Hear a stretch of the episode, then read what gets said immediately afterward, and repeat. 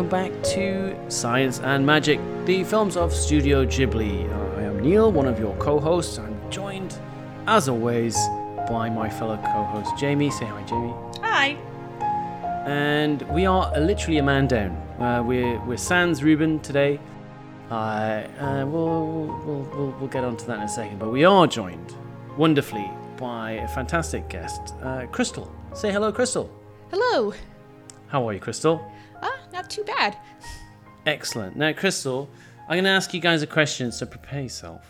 Uh, but we'll go Jamie first. Uh, Jamie, have you ever delivered a fake cat to anyone? A fake cat? A fake cat? Um, that's a great question.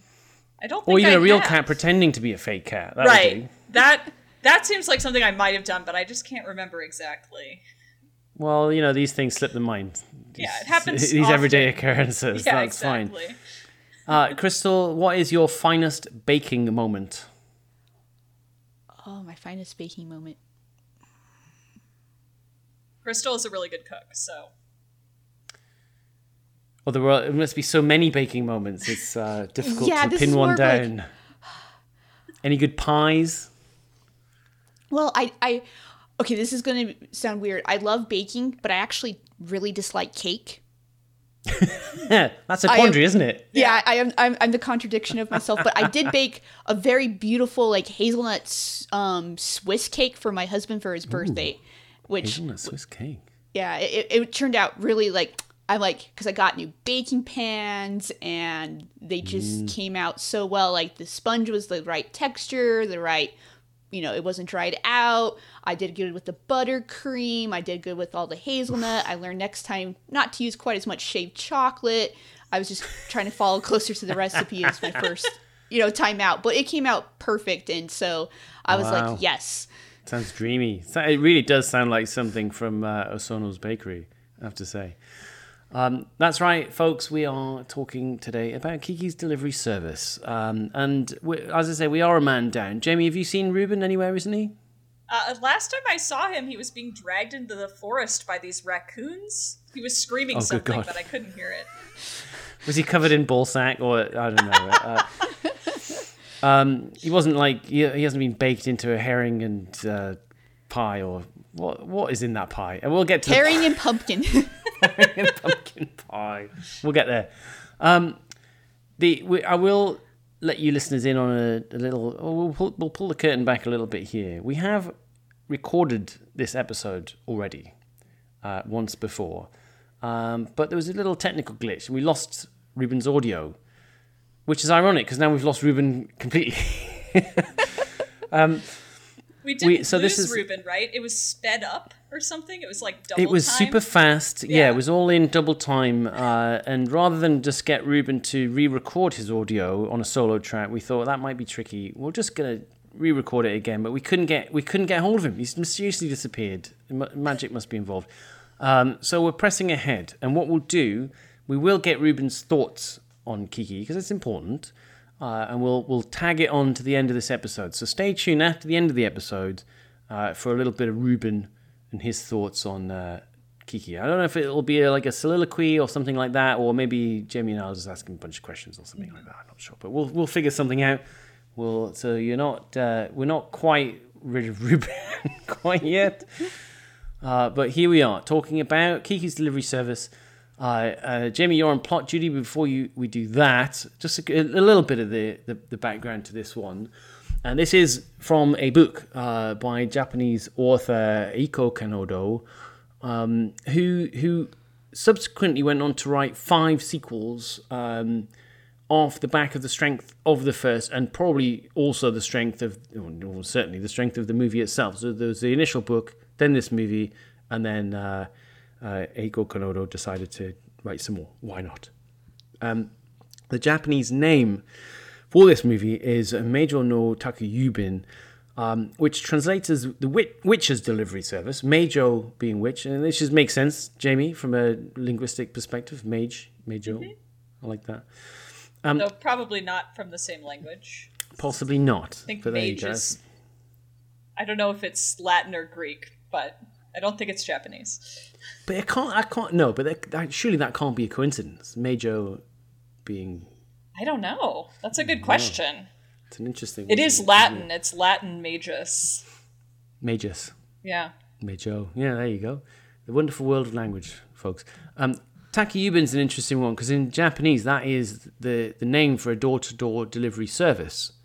Um, the most prominent provider of, which uh, in Japan is uh, Yamato Transport. Uh, who, and if you ever see, you'll see if you go to Japan, you'll see this the, their logo all over the place. Their logo is a little black mother cat, very carefully carrying her little black kitten in her mouth. And that's it's a really cute logo, and you see it everywhere on their on their vans. Um, Miyazaki, uh, we're here with with another Miyazaki, folks. Uh, you'll be pleased to know Miyazaki was originally only supposed to produce this one, um, but he, he literally couldn't find anyone else that could do it properly in his in his view, perfectionist that he is. Uh, and so you know, if you want something done properly, uh, get Miyazaki to do it. Basically, so he did it himself. um, so that's it for background. Uh, Jamie, uh, you want to briefly uh, go through what uh, happens in this one? Yeah. Um, so this is one of the shorter plots, I think. Mm. So I'll be I'll be brief, and if I miss anything you guys like, We'll pick it up uh, in the please Yeah. jump in. Right. Um, so it starts out with Kiki. She just turned 13, and she has realized that it's time for her to leave home, as is traditional for a young witch. So uh, she tells her parents goodbye, and they, you know, they're a little sad, but they're not surprised. And she and her little black cat named Jiji take off on a broomstick, um, have some really cute adventures on their way to arriving at the city of Koriko. And then uh, Kiki's kind of looking for somewhere to live, trying to find where she's going to start building her new life here. And she briefly meets a boy on a bicycle named Tombo, who uh, she hates instantly in the manner that I think we can all tell means that she's probably going to fall in love with him by the end of the movie.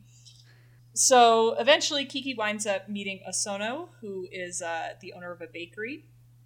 And Osono has her deliver something and then is so excited by it that she offers her accommodation and she lets Kiki open up a witch delivery business where she delivers different goods by broomstick. Yep. Um, Kiki's delivery service. Kiki's delivery service. Yep. and uh, you know, her little cat accompanies her on many of these things. But on her first delivery, um, she's asked to deliver a black cat toy, and she gets caught up in a gust of wind while she's enjoying the magic of flying and accidentally drops the toy into the forest. So as a result, Jiji gets to pretend to be the toy, um, delivered to the house while Kiki searches for the real toy. And uh, there's this whole part where this horrible child tries to mess with Kiki, or uh, with Jiji rather, and uh, his heroic dog helps out. What a dog. Great dog. Can't believe how terrible that child is. Um, so meanwhile, Kiki is searching for the toy and she finds it, I think, on the roof of the house of a painter. Um, this young woman named Ursula. And It's in the window. It's in Ursula's window. Yeah. So Oh, that's found it window. somewhere, right? That's right. Yep. Um, and so Ursula mends it, and then uh, she gives it back to Kiki so she can complete the delivery. And she's able They to make- do that and rescue Yeah. Jiji. They make friends. Yeah. Yeah. Ursula is a, yeah, just like kind of a cool young lady who she makes friends with From Um, the forest. from the forest. Yeah, she's very like she has like strong cottagecore lesbian vibes to me. Um, so then, what happens next? Let's see. Then Kiki gets invited to a party by Tombo, Mm. um, but she works herself so hard and becomes exhausted that she gets sick and misses out on the party. Um, and then when she recovers, Osono kind of sets up Kiki and Tombo by assigning a delivery to, uh, for Kiki to take to Tombo. Yep. Um, Kiki apologizes for missing the party, and then Tombo takes her for a test ride on his flying machine, which is a bicycle flying machine. it's very, it's very Wright Brothers. Yeah. Um, and you can tell that Kiki's kind of getting into Tombo, but his friends are kind of jerks, so she leaves and walks home. Meanwhile, I think that this is when Jiji is like hanging out with a lady cat Yeah. and yeah. like having his own awakening. Um, and Kiki realizes that she cannot understand Jiji anymore. pivotal um, moment. We'll get. We've got a lot to talk about with that. Yeah, yeah. Piece. Yeah. Yeah. And she also kind of loses her flying ability, and she's not able to do her delivery business. So Ursula comes to see her and uh, takes her off to the forest for a little bit and teaches her about artists, like writer's block, or I guess you would say artist's block. Black. Artist block. Yep. Um, and says that if Kiki can find a new purpose in her life, then she'll regain her powers. So then, um, back in the city, Kiki is making a delivery and she sees a live news report of an airship accident. This is like when the plot suddenly all returns very quickly. Um, Yeah. she, she realizes that poor Tombo is strapped to this like hanging mooring line or holding onto this hanging mooring line from this zeppelin. Um, and Kiki manages to rush to the scene. She borrows a broom from someone and is able to fly up and rescue him and regains her powers and her confidence. Yeah. And then a thing happens with Jiji, which we can discuss. We can discuss, and then and then you get this the montage that I guess we'll talk about later. But yeah, that's that's it, isn't it? That's the end. That's that is the movie. Yeah. Um, She also she has like a friendship with the old lady, which doesn't really fit in the plot, but it's very charming. well, that does serve a purpose, I think. These old ladies. Um, Yeah. But but we'll we'll get there. We'll get there. Um, what I will put to you too is that I, going back to the very start, the, the, I was we're straight away. It's like a cold open, isn't it? We're straight into this world of of um, of witches. Basically, we're not in the town yet. We're in this witches kind of villagey thing where everyone knows exactly what's happening. Um, everyone's in on it, and this whole scene where she leaves home is all for me exposition done exactly the right way because it doesn't feel like exposition but when you look at it all it's doing is it's telling you how this world works right? Like 13 year old witches they're supposed to leave mm-hmm. right at one point and, that, and now she, kiki's ready and off she goes on her own. And that's how miyazaki gets her with all the baggage that she's got in terms of all her kind of witchy witchiness into this town where witches are not common so she's gone from a place that's super common with witches and everyone knows what's going on, gets her into this place where she's on her own. And Miyazaki does this a lot in his movies. He takes someone out of their comfort zone, puts them in an awkward situation, and and treats us as to how they they get on. And that's that. My take of that opening was that it's it's just beautifully done. You don't think that you're getting told really much. You just think it's a really nice kind of way that it's being done, but you really are getting told, indoctrinated into this world. Mm-hmm. That's what I think. Yeah, I I like that point. And that uh when you get to the town, like no one has to be like, "Oh my god, a witch." Like there's not like this big exposition that happens about Right. that either.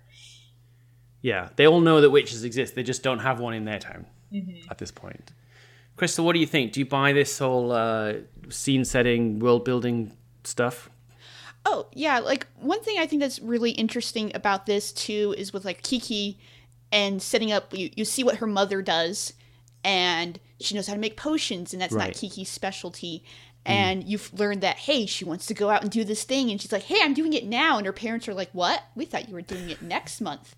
But She's like, no, now's the best time, the full moon. Like, she just wants everything to be as perfect as possible hmm. Hmm. Yeah. for for her setting out for her, you know, going out to be an adult now. And so she's like Right. going from like this tiny town where everybody knows who she is, they know what her mom does, they know what witches are all about, and she's like, "Yeah, I'm going to go do this thing." The thing I really like is her transition from the small town to the bigger town is when she's flying and she encounters the other young witch who's already been a year into her training. Yes. I always think it's like another way to show like somebody else who's already started on the journey Mm-hmm. and is almost at the end of like her sort of starting out and sort of like the difference between like Kiki and to me she's like kind of naive and doesn't know exactly what's going to go on. Yeah. and she learns a little bit from the other witch. And i know like jiji says oh that cat and her are so stuck up and everything. And i'm like yeah but i'm like also at the same time like the other gal knows what she's you know the younger witch knows what she's doing and how mm-hmm. she did it and she feels very confident in what she did which i think Kiki in a way is like, oh, I want that confidence and everything. And oh gosh, look how big your town is. And when she finally mm-hmm. gets to the other town, she's like, yes, this is what I want. The town by the ocean. This is perfect. We're not going anyplace else. And Yeah. Jiji always sounds like to me that voice is like, are you sure? And she's like, heck yeah, I'm sure. This is where we're meant to be. And I do like too, you learn that witches aren't a big thing there. Like the old man in the clock tower is all like, mm-hmm. Oh, a witch. I haven't seen a witch in these parts since, you know, my grandma or something. And you're Right. like, whoa. So you're like, it's been a long time. So she just kind of strikes a nerve. But also at the same time, people don't know how to respond to her in a way because. Well, yeah, they haven't seen one for a, while, a witch for a while, right? And but but yet they all know about witches. It's not no one freaks out when they see Yeah.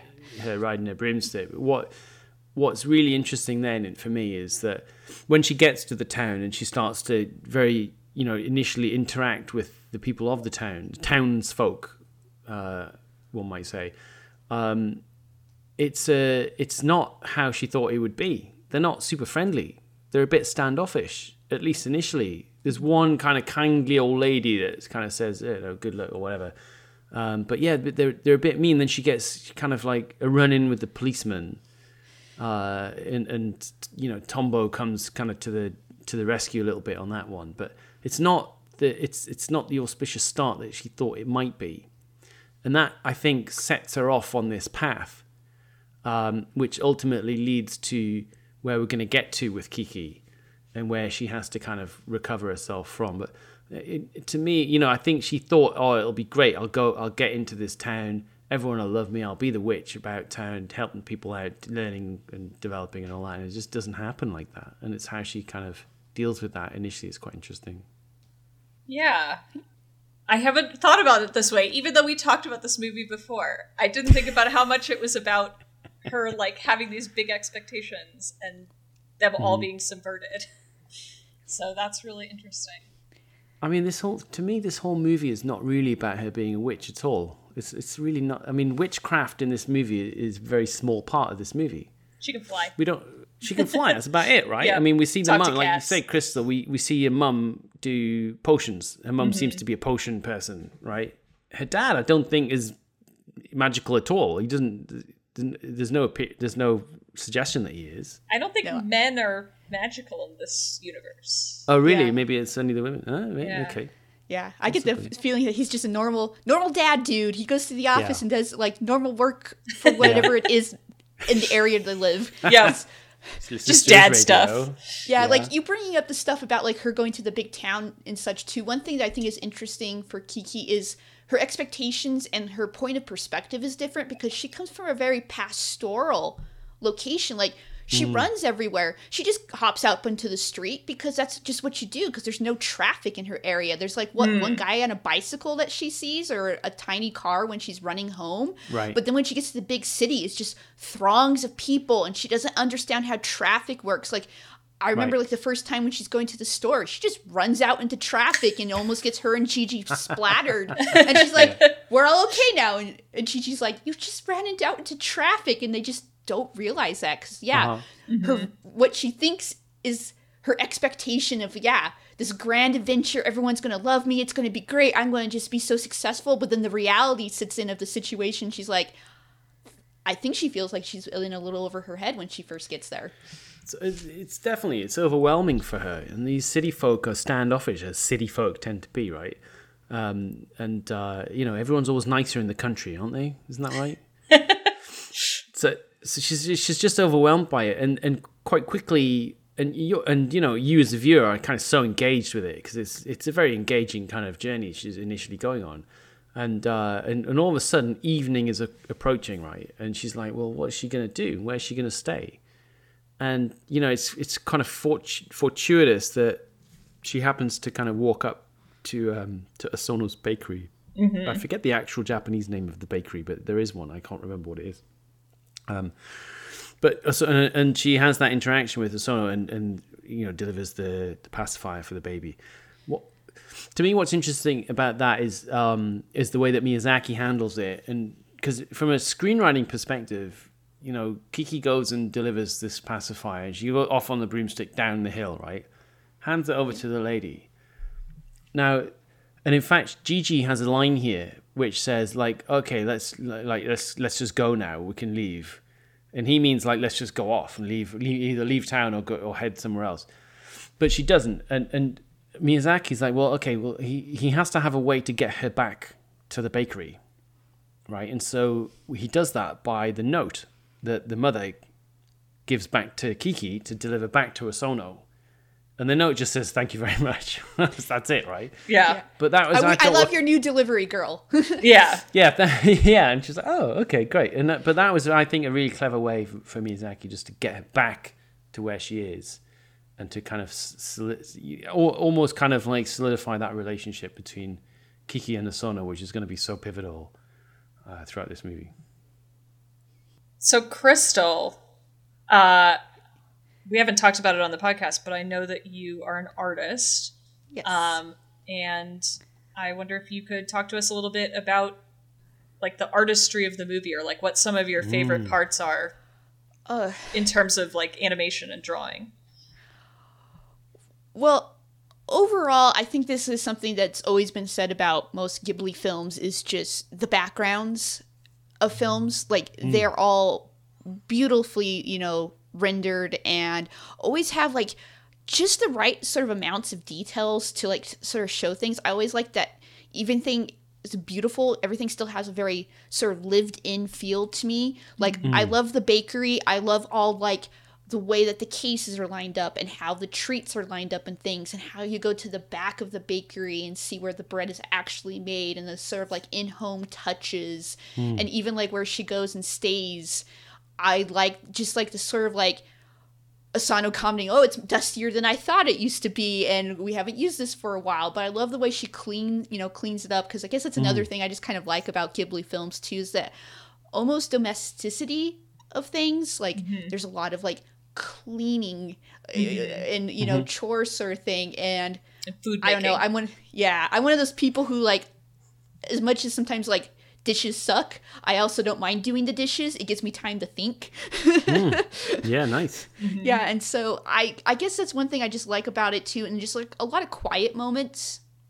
Ghibli mm-hmm. films always have that sort of thing where it's not always go go go go go. There's always hmm. moments where you just can stop and reflect and i think it kind of ties into stuff i want to talk about later when we talk hmm. more, more about like ursula and such and what she talks about like artistry and such but i think i am too i am still i love 2d animated films 3D hmm. animated films can be great too, but there's something about, especially from Kiki, since it was what made in 1988. It's hmm. all hand drawn, so everything's still done Yeah. on sale cels with all the the everything's hand painted and everything. And there's something in the quality of the way paint records, and there's a little nicks and scratches and such when you are recording the cels to do the animation that just does not replicate with modern techniques with hmm. modern cel coloring on the computer and such it's just it's not quite the same and i really really miss it mm-hmm. Can I ask a dumb question? Hmm. You can't do. Can you make a 3D animation non digitally? um i would say stop motion Okay. All right. Yeah, Which- nice. Yeah like stop motion is like three dimensional but you still and you have to work with it i think Like That was Wallace and one of- Gromit. Wallace and Gromit, um, Coraline is one of the you know Corpse Bride. Uh, a lot of the is it, oh, I can't remember the studio's name now. Is it Laki- Lakia? Lakia? I can't say it now. I'm so sorry.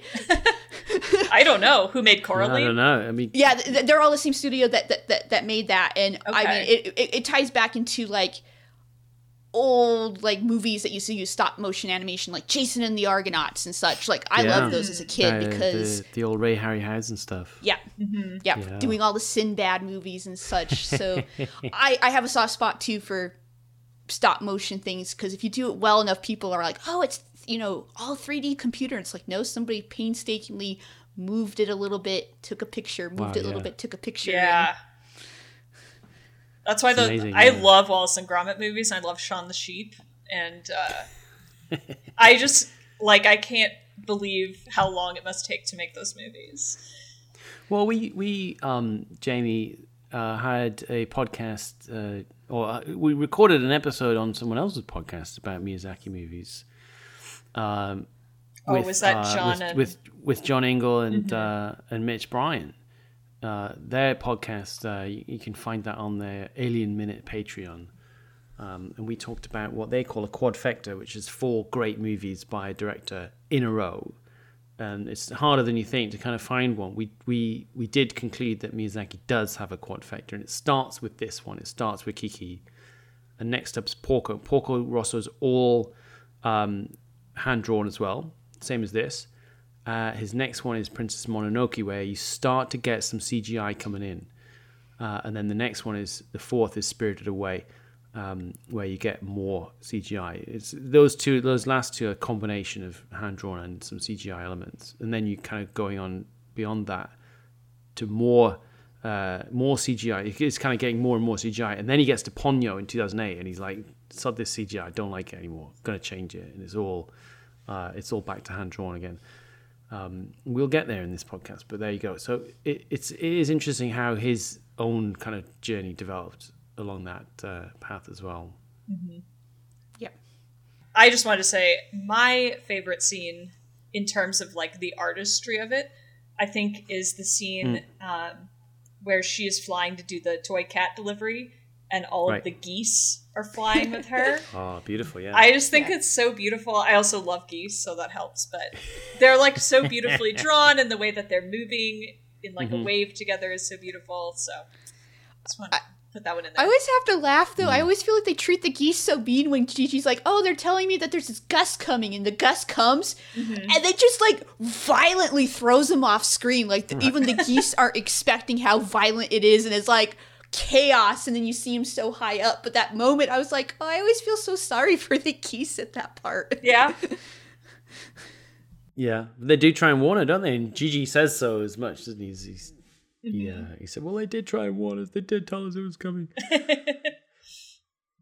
they, this is, of course, on her way uh, to make her first delivery. My favorite, my favorite kind of artistic element of this movie is um, is is the town itself, right? And it's it's one of the first ones we get of, of a Miyazaki European style uh, town.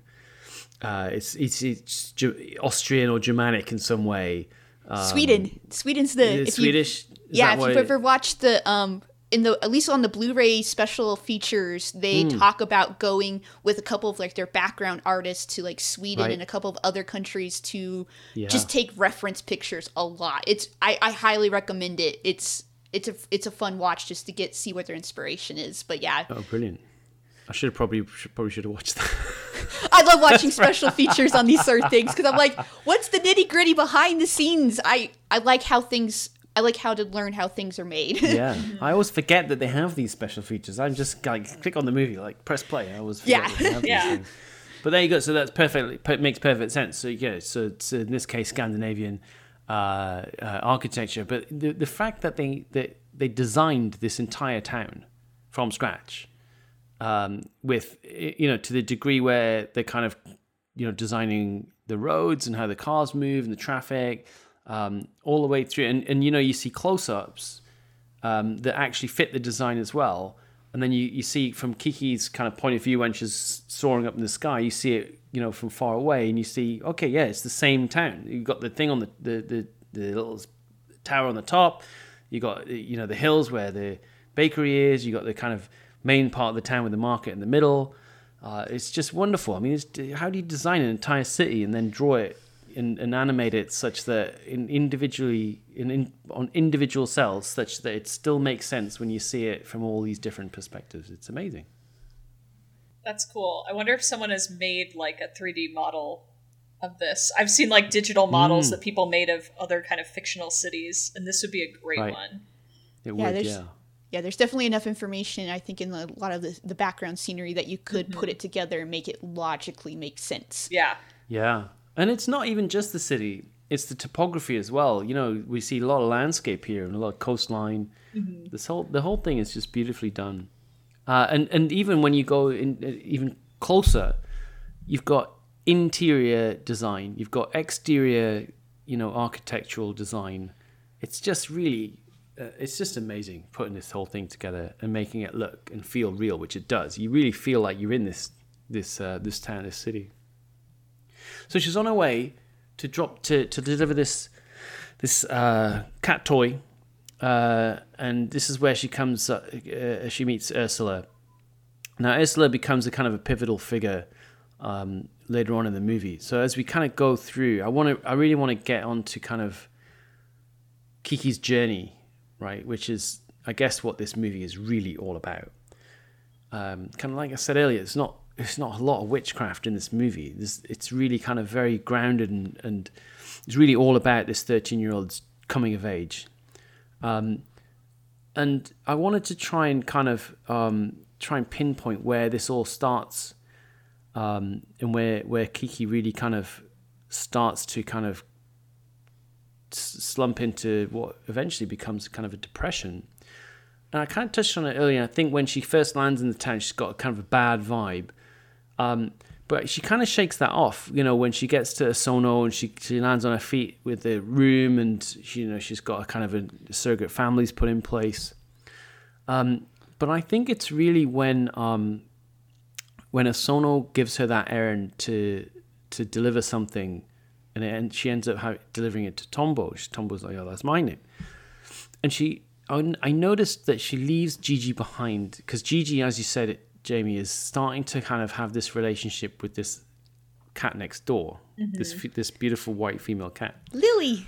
Her name- Really? And so Jiji, she kind of leaves Jiji behind. Um, and I kind of just think maybe that's the beginning of the severance of their kind of witch and familiar relationship. Hmm. Hmm, hmm. So you're you're saying that like Jiji is the one who's driving it, really?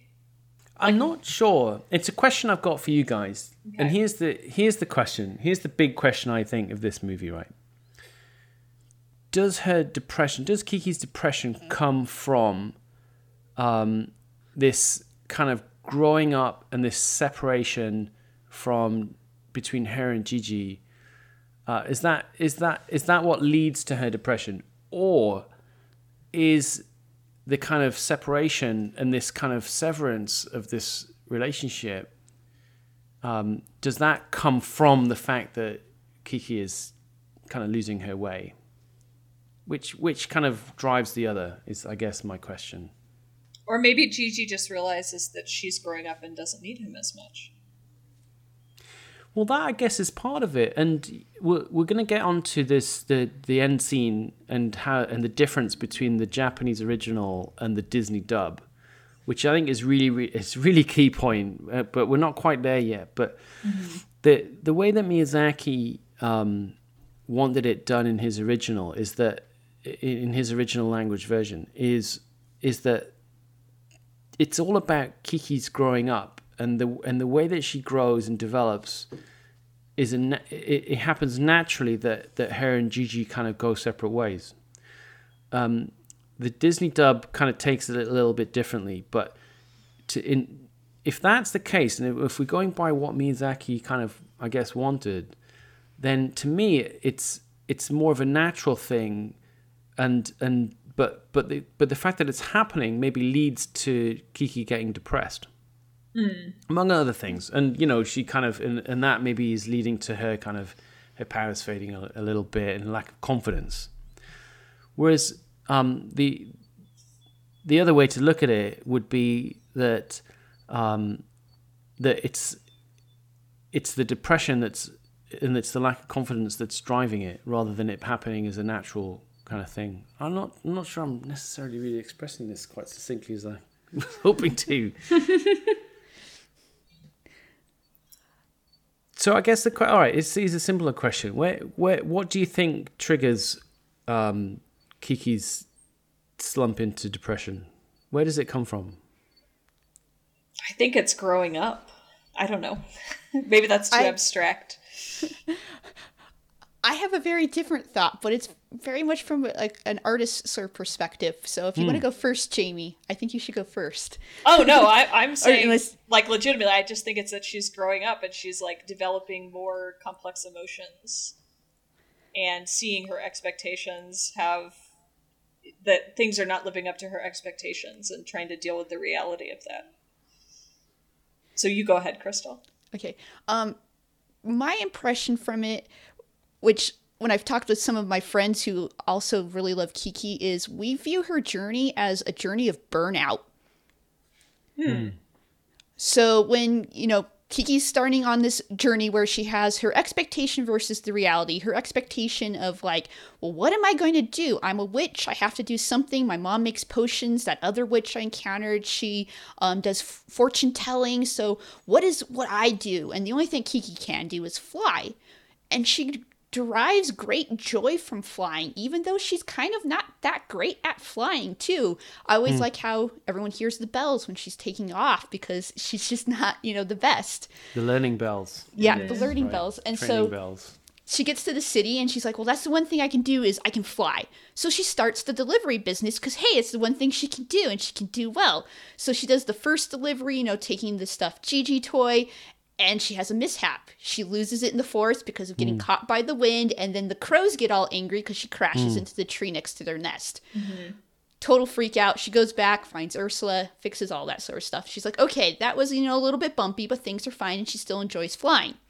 Well, then the next one is when she has to go help deliver the herring and pumpkin pie That pie. from, from the old woman. yeah, Right. but she- yeah, So and so she's like, she goes there, and everything kind of takes longer because Kiki's a genuinely kind and caring person. So Yeah. she does all the extra chores and such, and it keeps Yeah. making her late. And then the storm comes in, yeah. and she's like doing all and striving through it and then she gets to you know the house and gets it delivered because Yeah. she's just sopping wet and everybody's miserable and Jiji's miserable she's miserable she delivers it and the girl is she delivers it to is huffy with her because she's like grandma sent me one of her stupid herring and pumpkin pies and she's t- and i think for yeah and i think what strikes kiki is that she just spent time with this girl's grandmother and got to mm. know her and then mm-hmm. sees like the juxtaposition and even jiji comments. I can't believe they're related Mm-hmm. and then Yeah. she's like, so she's doing this, and you see her too. Like, I know in the meantime, she was like weighing that guy's super heavy package and taking it up the stairs and doing all this stuff. And she's just pushing and pushing and pushing, pushing, doing the one thing that she can do well, which is flying. Then hmm. she gets sick. So she has to mm. take time away from that. She can't go make deliveries. She sometimes has a little bit of a slump in deliveries. There's no business. She sees people that she's worked with before, but they're still not there. And so she when she does get work, she's doing it, doing it, doing it. Push, push, push.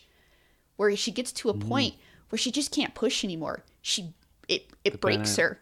Hmm. Mm. And so she has that moment where she, when you know Jiji's been running off more because she's just feeling bad. She, everything's happened, and she notices she can't hear Jiji. And then she's like, "Oh no, my witch's power!" And then she goes out, you know, to try to fly and can't. And what gets me, what to me is heartbreaking, is when she goes out and does it, and she ends up breaking the broom mm. mm-hmm. Yeah. because she is trying and forcing it so hard to make it mm-hmm. work that it just can't work. You can't brute force your way through it. So she's she basically to me encounters burnout where you are pushing so hard beyond your limits because you have not taken time to rest or reflect or to recharge. And so she hmm. falls into a depression because of that. That's why she's depressed, is because she has been working so hard and burning the candle at both ends that she just loses what's important. Like for her, flying is what was special and she carries it in her heart. And then she loses that and breaks it. And she's like, how can I get that back? And for me as an artist, when I was younger, like Kiki's age, making art was like breathing. It was just so mm-hmm. easy. You just sit down with a blank piece of paper and a pencil and you don't really care. You just can, like, for me, I draw. So it's like you just draw all this stuff draw, draw, draw, draw, draw. But then you get to a point where you start learning more about things and thinking about things and how can I make this a job and what do people like about this and what's the aesthetic? And you start going down this path and you get to a point where you're like if I'm not drawing all the time if I'm not working all the time if I'm not producing all the time hmm. nobody's going to notice me. Nobody's going to see the work I've done. Nobody's going to do it. And it actually gets harder and harder. And then you start leading down to the path of burnout because you're constantly working all the time and hmm. not re- relaxing recharging reflecting hmm. And so it- just it- is it is it a confidence thing as well? it can to me lead into confidence because you get to a point where you're like well i must just suck because i can't mm. do it. Look at everybody else just doing it so easily. Like everybody else knows i think that's what kiki i think sometimes i think that's why tombo rubs her the wrong way later is and his friends especially when they're down on the beach when mm-hmm. she has to make that delivery and they're down there and she just sees like all these people and they seem to know what they're doing, what's going on, and they're having a good time.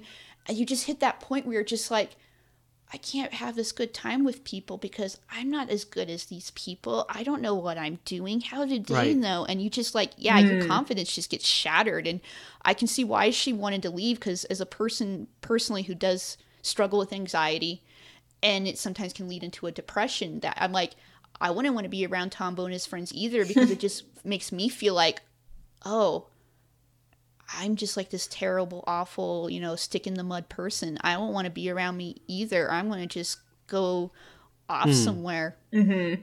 Because she's so being by my- self-conscious yeah, about it, 'cause- right? Like she's she's because she's different to that, to all those kids, Yeah. and I think she's so self-conscious about kind of and, and they're all kind of callous and they laugh and, and you know they, they they kind of laugh in a mocking way when she runs off, and it's like that's got to hit the confidence as well. Yeah. And that's for me is the thing is that Kiki's suffering from burnout. She just doesn't know what to do and the burnout leads into anxiety and depression and she's like and doesn't know how to see a way out. So then, so then, uh, you know, filtering that into to my earlier question, all these things are kind of happening sequentially to her that leads her to this. At the same time, well, so is it a coincidence that at the same time, Jiji is kind of going off on on Jiji's own path, and becoming kind of less associated with her from a magical perspective because ultimately kind of regresses into just being a regular cat is that coincidence? Is that just a timing thing, or is is is actually is is it Kiki's depression that is that is accelerating that or leading to to that kind of tethering being being disrupted? I mean, there's no answers. to- I guess Yeah. it's Yeah, I'm just thinking whatever you think, right? There's no answer. Yeah. But that's what Jiji does, isn't it? Jiji's kind of just becoming a regular cat, and I I don't know. It's it it's inter- It's this is part. This is I guess why I love this movie so much is because it really is. It's not about a witch at all. It's just about this girl, mm-hmm. and it's about a journey that she goes through on her own in this new town. And it could be just about a regular girl. It's Miyazaki kind of putting this, putting us in the, you know, she, he makes it a witch. He makes her a witch because that's what he does, and that you know that adds lay, another layer to this movie. But it could quite easily be like an Only Yesterday, where it's just a normal person in a normal town going through a similar kind of thing. Mm-hmm. I So, guess but, I, mm, sorry, go on, Crystal. Oh yeah, I was gonna say. In regards to Jiji, I guess I kind of see him more as sort of like a barometer of where Kiki's sort of emotional, you know, sort of state is and where she is between like her burnout and depression and such. Because when she was feeling good, and even when things were kind of like she had a little bit of trepidation and maybe a little, you know, a hiccup here or there, she can still communicate with Jiji and they can still have, you know, discussions between each other. In a lot of cases, I sometimes wonder if Jiji is just kind of her own mental sounding board. Like maybe Jiji never could talk. It was just her sort of barometer to gauge like how she was feeling. And the mm-hmm. more she started slipping down, the more she started being even like maybe disconnected with herself and realizes, oh gosh, I'm I'm losing the thing that I really like. which in some cases probably more about herself, like losing the parts of herself Yeah. that she she likes and doesn't realize that are special to her until they're not there anymore. Right. Or until you get someone to remind you of what those things are in the shape of Ursula, Yes. who turns up at exactly the right time uh, for Kiki and um, and and takes her back out into the countryside. Come and stay with me. Sort yourself out. Um, but she does it in such a in such a nice way. I mean, it's it's never overt that what she's doing. But I think my take is that Ursula knows exactly what she's doing, and exactly what Kiki needs, uh, and she provides that.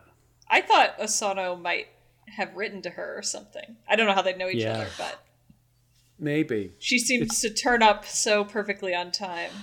Well, Ursula came into town to restock on supplies, and when mm-hmm. Kiki had been there, I since Kiki cleaned out like Ursula's like whole cabin because if you realize the toy falls in like the midday and it's like evening by the time she goes and rescues Jiji, I'm like, that's True. half a day. What did you do in these four to six hours of you know cleaning Ursula's you know cabin? They It's must very have talked. dusty. Yeah. Yeah. Well, they pulled everything out and she's scrubbing those floors. So I like to think that they talked to everything, but Ursula just happened to be in town for supplies. And I think she maybe was like, hmm. oh, I'm here. I guess I'll go say hi to Kiki's. Because I think there's a line where she's like, well, you didn't come to me, so I decided to come to you. Hmm. Mm-hmm. Well, I really did need supplies too, but I decided to come Yeah. by and say hi anyways. Mm-hmm.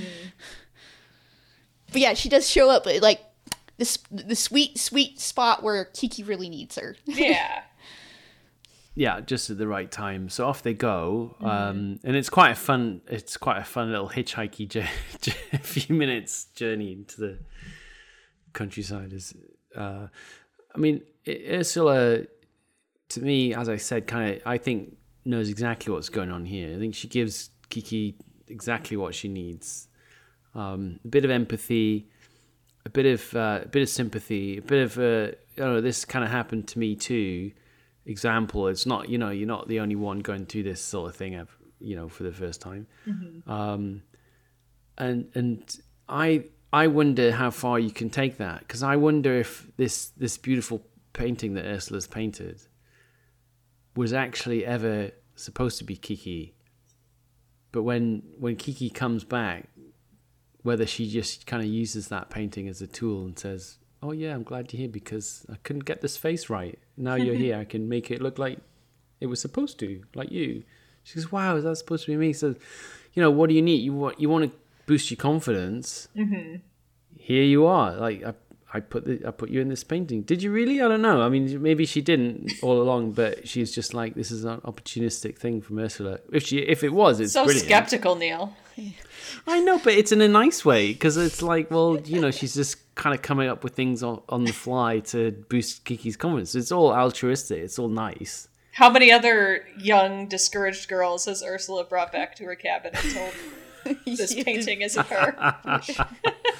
Do you think that painting never changes? It's always She's had the painting for like 20 years.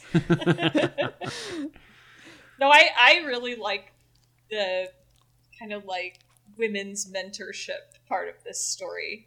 Right. Um, I've been a mentor of a high school girl for four years now at a local school, and I love doing it, even though she's really different from me. It's just like so great to see her not like struggle, but to see her like growing through things that happened to her and Right. how she's changed over that time. So I just I love when there's like a big sister kind of feel to mentorship.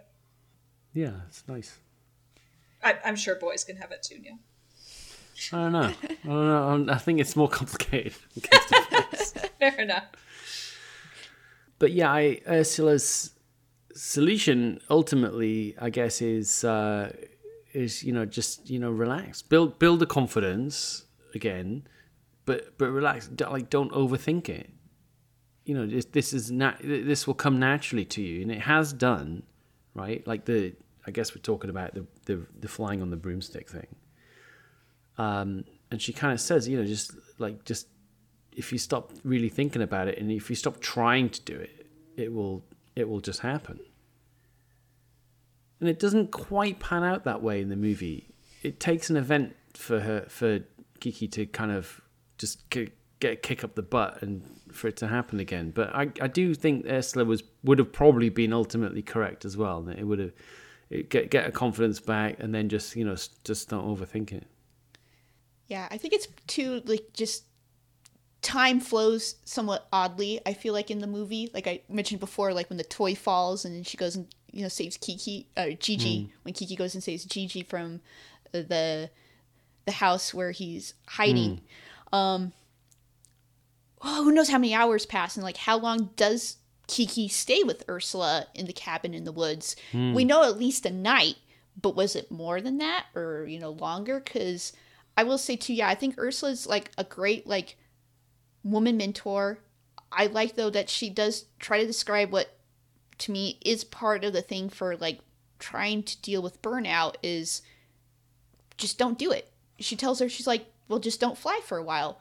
Mm-hmm. Go and walk and look at different scenery, read a book, just, you know, do other things. That way, yeah, you don't mm-hmm. have to overthink it again for when you want to go and do it. Because that way you're not forcing it. She, because she was forcing it so hard. And I will agree, I feel like the way that the movie kind of wraps up that, like, oh, we got to have a, you know, climax here in the third act. yes what's gonna be kiki has to fly and i'm like you're kind of spoiling the earlier message of take your time relax recharge learn what it is about uh-huh. what you like to do because yeah um I know people talk about like writer's block or artist block. Like, there's times where I sit down and I have like all these ideas and I write things down, and you have the blank page, and you're like, what am I going to draw now? And you're like, I don't know. And then the page stays mm-hmm. blank. So like Ursula, like she's like her saying like I don't know what I was going to paint for this painting, but then you inspired me, and it's because I think Ursula was doing what she was saying. She was slowing down. She was looking around. She was taking things in, but not always just pouring out. Because you can't if you're if you're totally wrung out, you can't ring out anymore mm. even creatively you have to have time where you look at other things and a lot of people like go to nature to look at things and take it in and i think i i, I am the ever hopeful optimist where yes the, the, the, painting is kiki that yes ursula really was inspired by her but she couldn't remember know. all the but she couldn't remember all the details of kiki and just wanted to draw her mm. too because i will say as an artist there's certain things that you i i you you can remember certain things but there's other aspects it's like no it's always that question is like telling people like well draw a tree but then you're like no no no really draw a tree. If you really want to draw a tree, go outside and look at a tree and draw from that. That's going to be your right. most thing because we get weird pictures in our head. Mm-hmm. And that's how I kind of felt like with Ursula is that she had an idea of what Kiki looked like, but she couldn't quite remember it. And if she's working in hmm. oils, she's fine. She can repaint over that face 50 bazillion times and you would not know. See? Exactly. But but she's doing it to correct it, not because she's like, "Oh, you're the next you're the wanting girl who needs you know help." I, I feel like Ursula's much more genuine to, than that, and wouldn't just be like, agree. "I have yeah. this this painting tucked away just in case for yeah. whomever." I I yes, I I agree. I it's me being cynical. I just I thought maybe it was just an opportunistic thing. Not that she's got this painting just ready in case you know when the next girl comes along in the woods, but she just she had this painting and she's just you know it occurred maybe it occurred to her on the way back home. Oh, there's something I can do with this painting. I need to I need to boost Kiki's confidence. How can I do that? Well, I've got this painting that I could just pretend was supposed to be Kiki anyway, I whatever she does kind of works, mm-hmm. um, or is is on the way to working, I think. But then, as you say, kind of events overtake, uh, and we get into the kind of third act, the action act, um, which uh, which has this dirigible. I have to agree with Crystal.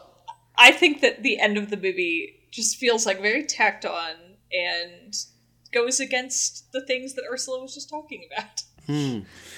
So okay, so if it wasn't then done in this in the way that it is in the movie, right? We didn't have this action-packed dirigible scene. Mm-hmm. How would it end this movie? Mm.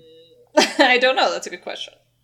Yeah, I part of me would like to go back to the original source material since it is an ad- adaptation of ideas from the original novel but i have not read the original novel I, I think i have learned recently that i think there is a translated english version of the novel so i was Oh, like okay. oh i should go and Right. Mm-hmm. see if i can't find this so i can look at it but it's probably a lot more calm where Kiki probably follows Ursula's advice and you know goes you know does walks around town like you know hangs out with people you know helps out Osono a little bit more maybe at the bakery because Osono has her baby and hmm. such like does some stuff where she kind of like just sort of bees herself around other people.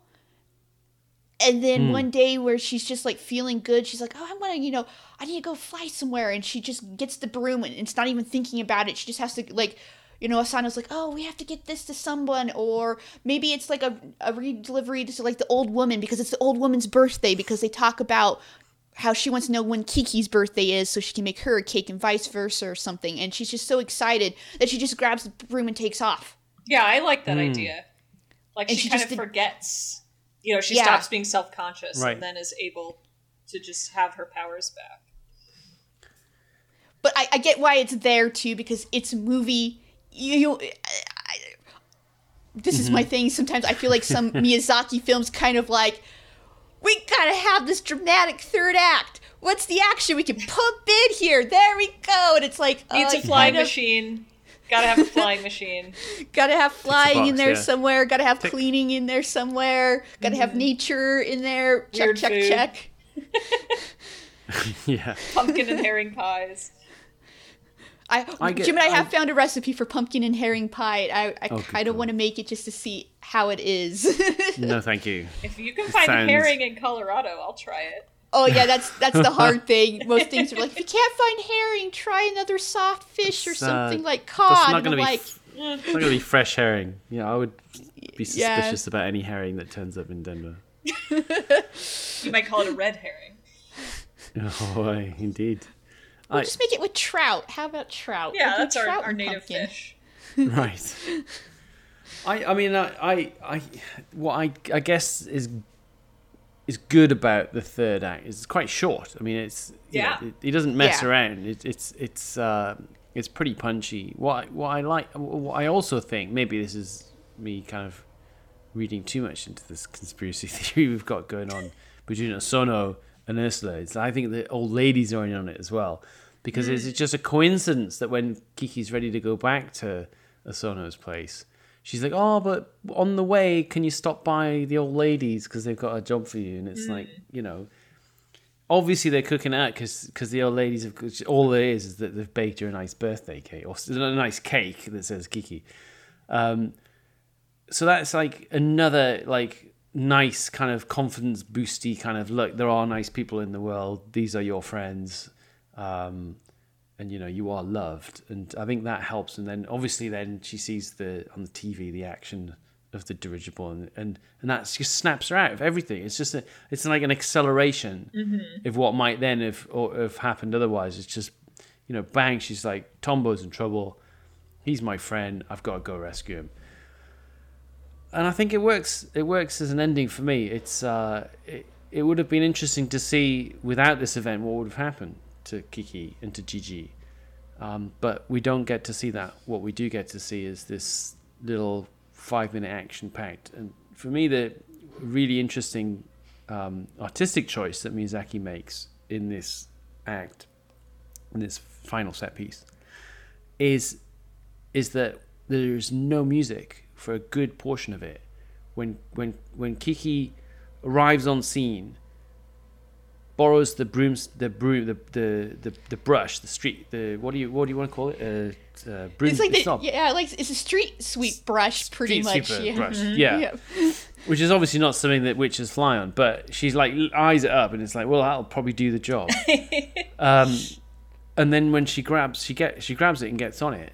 There's no music, and it, and it would have been very easy, I think, to make the artistic choice of like, right, okay, Joe Joe Hisaishi, let's have a big kind of like score coming up, building up here, and she's soaring at the sky, but it's there's nothing. It's just her and the wind, and the sounds of the people, that kind of like, and even they're kind of like in a hushed silence while they watch her do this. So I really like that. It's a really nice touch, I think. Yeah, it's interesting. It's like uh, in The Last Jedi when Holdo pilots the ship through Snoke's ship, and there's like seven Oh, yeah. seconds of silence as you see the ship fracturing apart. Excellent use of silence in a film that would normally be very scored. Maybe, uh, maybe you watch Kiki's Delivery Service. I assume that was the inspiration. I, it must be. It must be. Yeah, I don't think I ever noticed that the sound, like the, the like the soundtrack itself, like the music, you know, dropped out. And now that you mentioned, it, I'm like, oh yeah, it is. I think what what I kind of like too is Kiki. Yeah, like he's like, okay, I gotta go save my friend Tombo. And just the part that I don't like is I feel like she's having to force herself to find the thing that hmm. she lost originally in that moment. But Yeah. what I do like is that she finds it because she's like, I want to do this for my friend, but I also want to, but I want to do it for myself too because it's what I can do to go help my friend.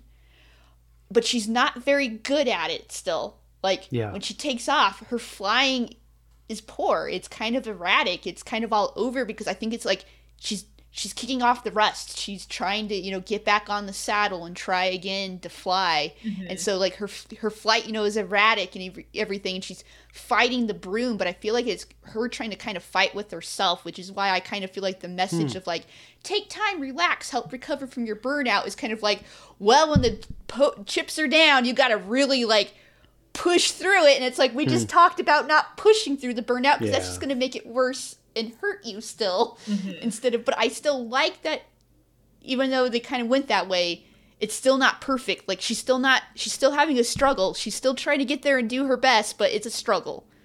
But she's I she's always- doing what she Yeah, I- can. I always kind of thought, I, I, that's an interesting point because I, hadn't- I hadn't thought about it that way. I always thought that the struggle was just because it's a, a street sweeper's brush and not like a witch's made broomstick. Oh. She's just like, she's like, this is like, it's going to be hairy, this ride, but it'll do the job. I I thought that it was because she was kind of refinding her way. Hmm. Yeah, interesting. Maybe it's a bit of both. Yeah. I, I can see like it could be I can see how it can be read either way in the text, honestly, because of the way they set both things up. It's like is it just because it's like, oh, it's magic and because it's magic she can just imbue everything, but certain things like I think that's why she res- her mother gives her her old broom. I mean, like that's a good connection to like where Kiki was and how she was, but then she ends up breaking uh, she breaks that broom. She has to make a new one and it's still in process at that point of time because we see her crying, you know, making Yeah. the new broom handle, and that always makes me Super sad. Yeah, it's a really sad scene. Yeah. Yeah. Really sad scene. Yeah. Um, so that kind of is, I guess, the end. The end of the movie. What one uh, we we need to talk about kind of how they treat these differently across the um, the two versions.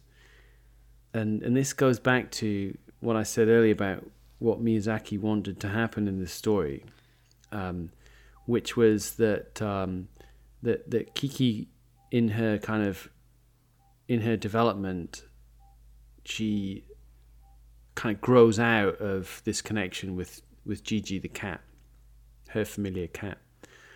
Um, and and in the in the in the original, when uh, when she lands, she saves Tombo and she lands in the crowd, um, and we, and we see Jiji kind of running through the legs of the crowd up to Kiki, jumps on Kiki's shoulders. We get what we've heard Jiji, what we get what we've heard from Jiji for the last kind of 45 minutes, which is cat's meow. Like a normal cat's meow. Uh, and that's it. Um, in the Disney dub, they choose to insert a line. So it's Phil Hartman is the voice of, G- of Jiji. I guess we can talk about the Disney cast in a sec. But Phil Hartman, they introduce a line when, when Jiji's coming through the legs of the crowd, um, which which has Phil Hartman saying, uh, "What does he say?" I've, oh, I wrote this down. Where's my note? Where's my note? Um, he says, uh, he says like, "Jiji, where are you?" or something like that. Anyway, um, he there's there's an added line. and then Jiji scampers up on Kiki's shoulders, and then we get a meow, but it's not cat's meow. It's Phil Hartman saying the word meow um, in in in his human voice. So in the Disney dub, his his voice, his human voice comes back, or Jiji's human voice comes back. Um, in the original, it does not, and it stays gone. And to me, that is such a fundamental difference, just done by this one change by Disney. And to me, that just completely changes the relationship and the nature of the, relation, the relationship between Kiki and Jiji. And it tells me that in Disney's version, it was always just a temporary thing. And it kind of went with the depression and then came back when she got her confidence and her magical flying powers back. And so does Jiji's voice come back. In Miyazaki's version, in the original, it's gone. So it's all about this growth in Jiji's Jiji's uh, and Kiki's maturity, and Kiki's Kiki matures out of that more childlike relationship between her and the cat, and that's gone forever. It's so different, and it's just it's an interesting choice. What do you guys make of that? Uh, I feel like the Disney version was trying to pull a punch, to be honest. Mm. But I'd love to hear yeah. Crystal's thoughts. I can throw a wrench into it. There's actually a third a third take if you want to say now. Um, Disney doesn't have the distribution rights any longer to a lot mm. of Ghibli films. It's GKIDS, at least here yes. in the United States. Mm-hmm. Um, I have the GKIDS Blu-ray collect um, Blu-ray DVD disc. The English dub now still has the Disney dub, but that line that Jiji says is actually just a normal cat's meow now. It's not the Phil Hartman meow. oh my god. Yeah. now, it, and they, they have, it back. They, have changed it back, and they have done this back. with other stuff because another favorite of mine is Castle in the Sky mm-hmm. or mm. Laputa. Um, I still kept my original Disney DVD, and I have the GKIDS Blu-ray release, and the reason mm. why is when I went and saw they re- they did a re-release of it in the theaters and right. I bought the GKIDS one shortly after. And then I realized when we were there, because my friend, we were like, I told him like this dub is different. And she's like, "What do you mean?" I'm like, "They took out a lot of weird incidentals." Hmm. So like, where there's a scene where the miners, you know, are protecting um Sheeta yeah. from mm-hmm. the pirates. Yeah. And they're having the muscle off where they're, you know, ripping oh, their shirts but with their muscles. I love that scene.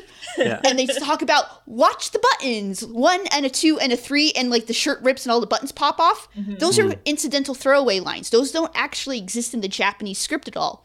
Mm. They took them out of the English dub too when GKIDS re-released it. There's other parts where Sheeta and um, Pazu talk about like his birds when they're like flying over, and she's like, "Oh, your birds," and he's like, "They'll be okay." Well, in the GKIDS one, they took out all that. It doesn't exist in the Japanese original audio, and so in the mm. the English dub, they took out all those incidentals. So it's just a nice quiet moment of them watching the birds fly over. There's not that nice oh, we got to put in this line for the kids because the kids will understand that the birds can take care of themselves or something. And I think that's why they did the Phil Hartman meow is to show like, oh, Kiki's all back to normal. Mm-hmm. And for me, I'm like, it's one of those things again. She's suffered like, she's had some, she's gone through burnout. She's had depression. She did this thing she's she's on the right track. She's gonna start getting better because you see in the, like the ending credits, that she's flying around again and she's flying yeah. really well and such. But you will never go back to that state you were in the beginning. Mm-hmm. That's right.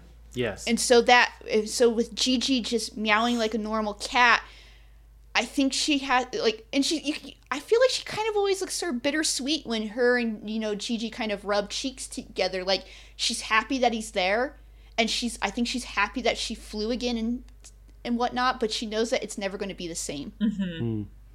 That that that there's been a shift inside of her and her relationship with Jiji, and again, it's one of those things like somebody else pointed out. They're like, was Jiji ever talking to begin with? Right. yeah. Was this all her like sort of like internal monologue that she pretended that Jiji would talk to her and that's why mm-hmm. Jiji was always the pessimistic voice like always like are you sure you want to go do this? This doesn't seem like a good idea. And she's like, "No, this is a great idea. We're going to go do it. And even if it doesn't work out, at least I did it."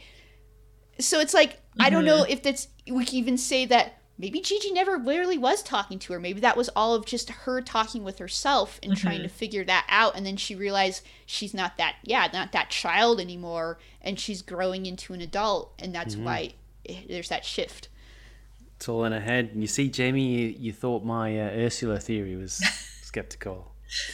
I, I feel like it's part of a long tradition of, um, I like it. you know, like an imaginary friend. And Mm-hmm. there's so many stories, which obviously I can't think of any good examples right now, but so many stories where a kid has an imaginary friend and then at some point they, you know, are changed by life and aging and the imaginary friend is no longer with them.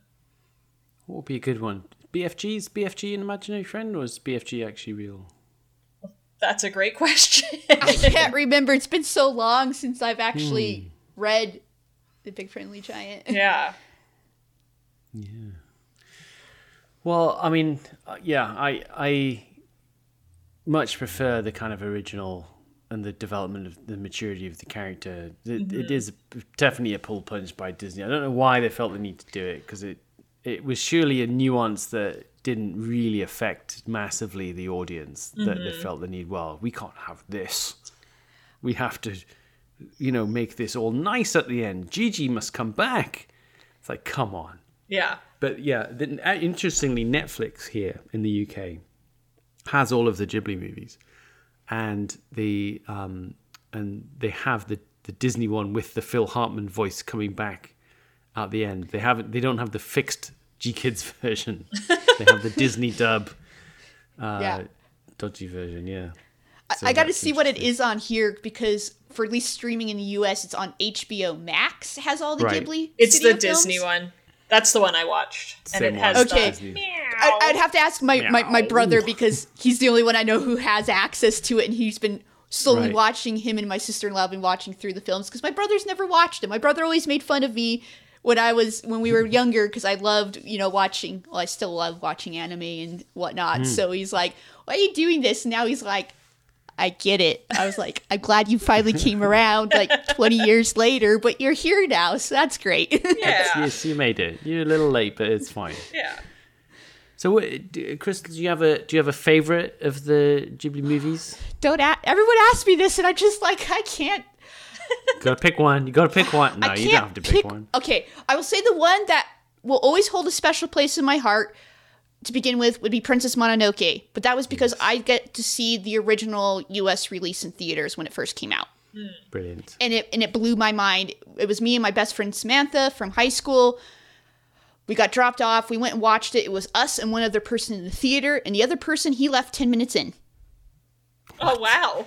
Oh yeah, Wow. like when the first um when the first uh, no like good. sort of like when the boar god attacks and he's like you know basically corrupted when he was running Wow. through like the scenery that's when the dude left and I was like dude you're missing out on a movie. I so that movie will always like I had never seen a movie like it No. at that point in time so it just floored me.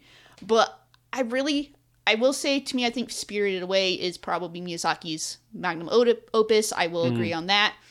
I have a soft spot for kiki it's my husband's favorite film and so i like ah. watching it together with him Right. because it's his favorite i love castle in the sky a lot again it's one of my other friends favorites but when i watch it with her it just fills me with such joy too that i just hmm. can't like I like I'm all Ponyo. I love watching Ponyo, but again, it was a, the experience. I saw it at a film festival in Auckland, New Zealand.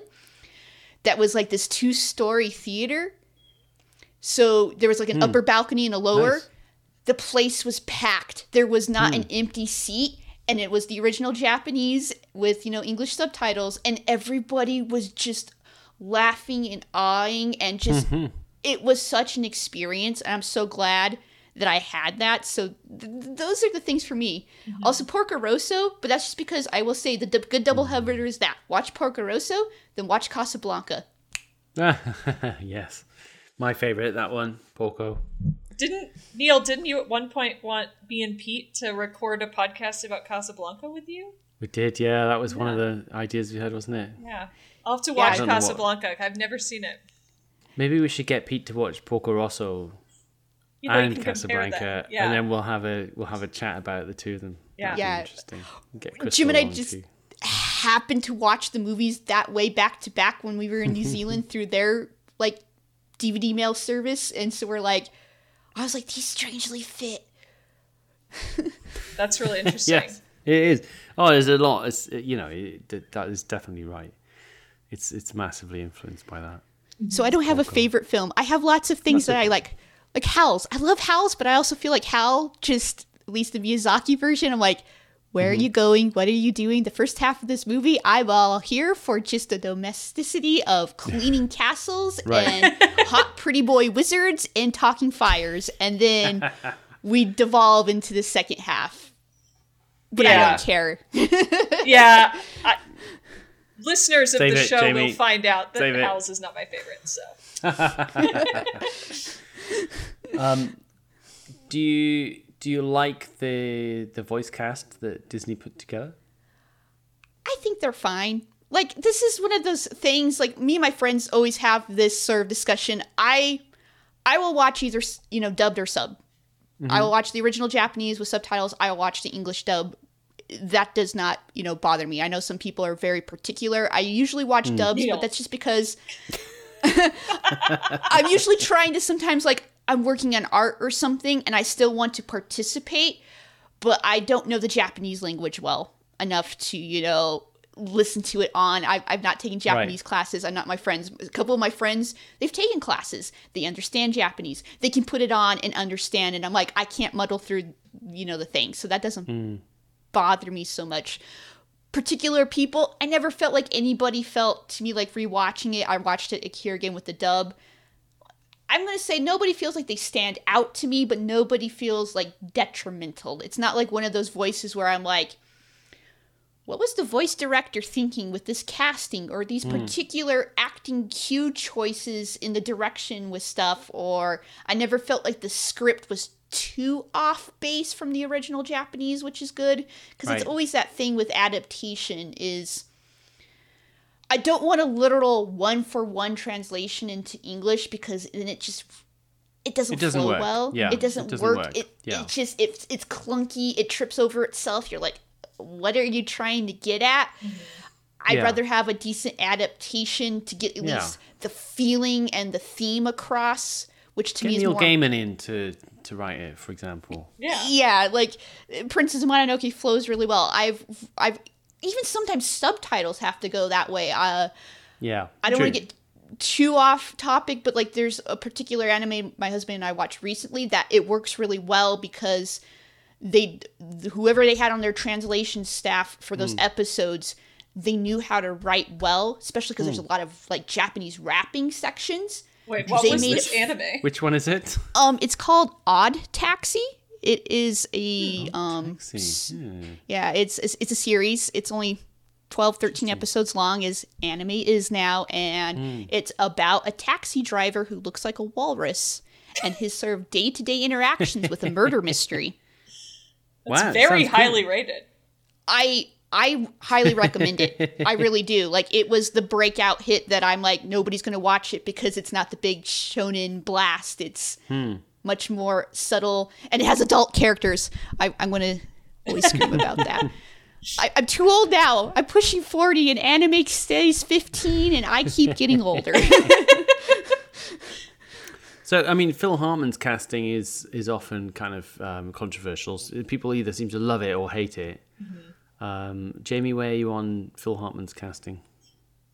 Um, when Jiji first talked, I was very surprised, but it won me over, except for the meow at the end, which I think should be omitted. But um, it it really won me over, especially thinking of it the way Crystal described it as like the voice of doubt in her head. I feel like it really, he really plays that well.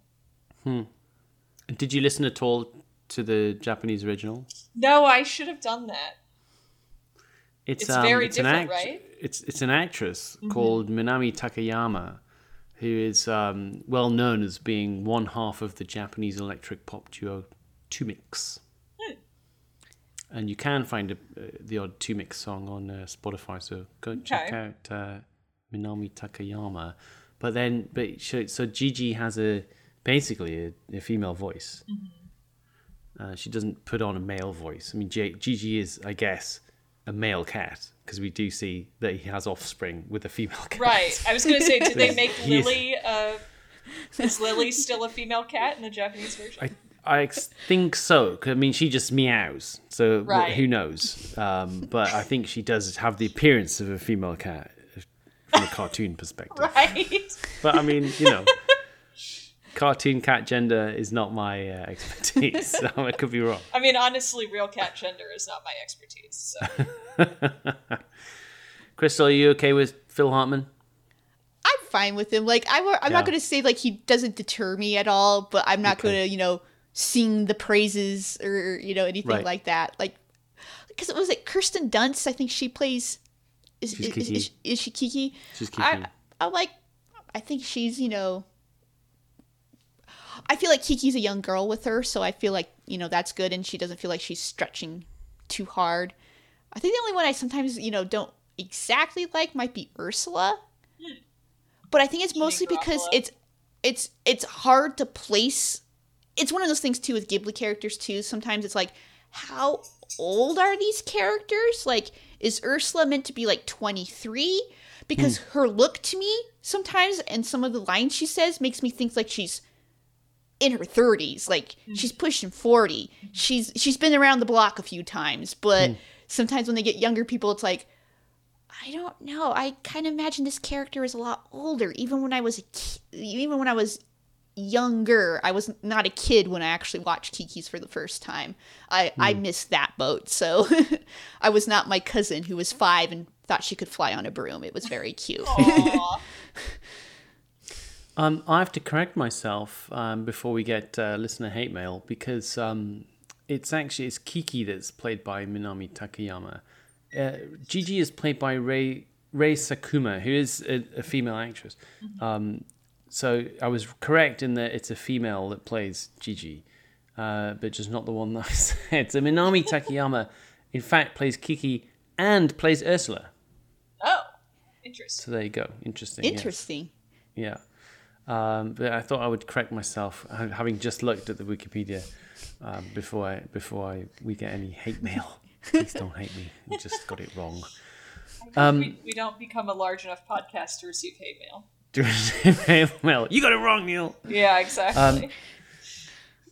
We have um, we have some admin just to get through uh, before we wrap this one up. But before we get on to the admin, do you guys have any uh, any closing thoughts or any further thoughts on the movie that we didn't get to talk about?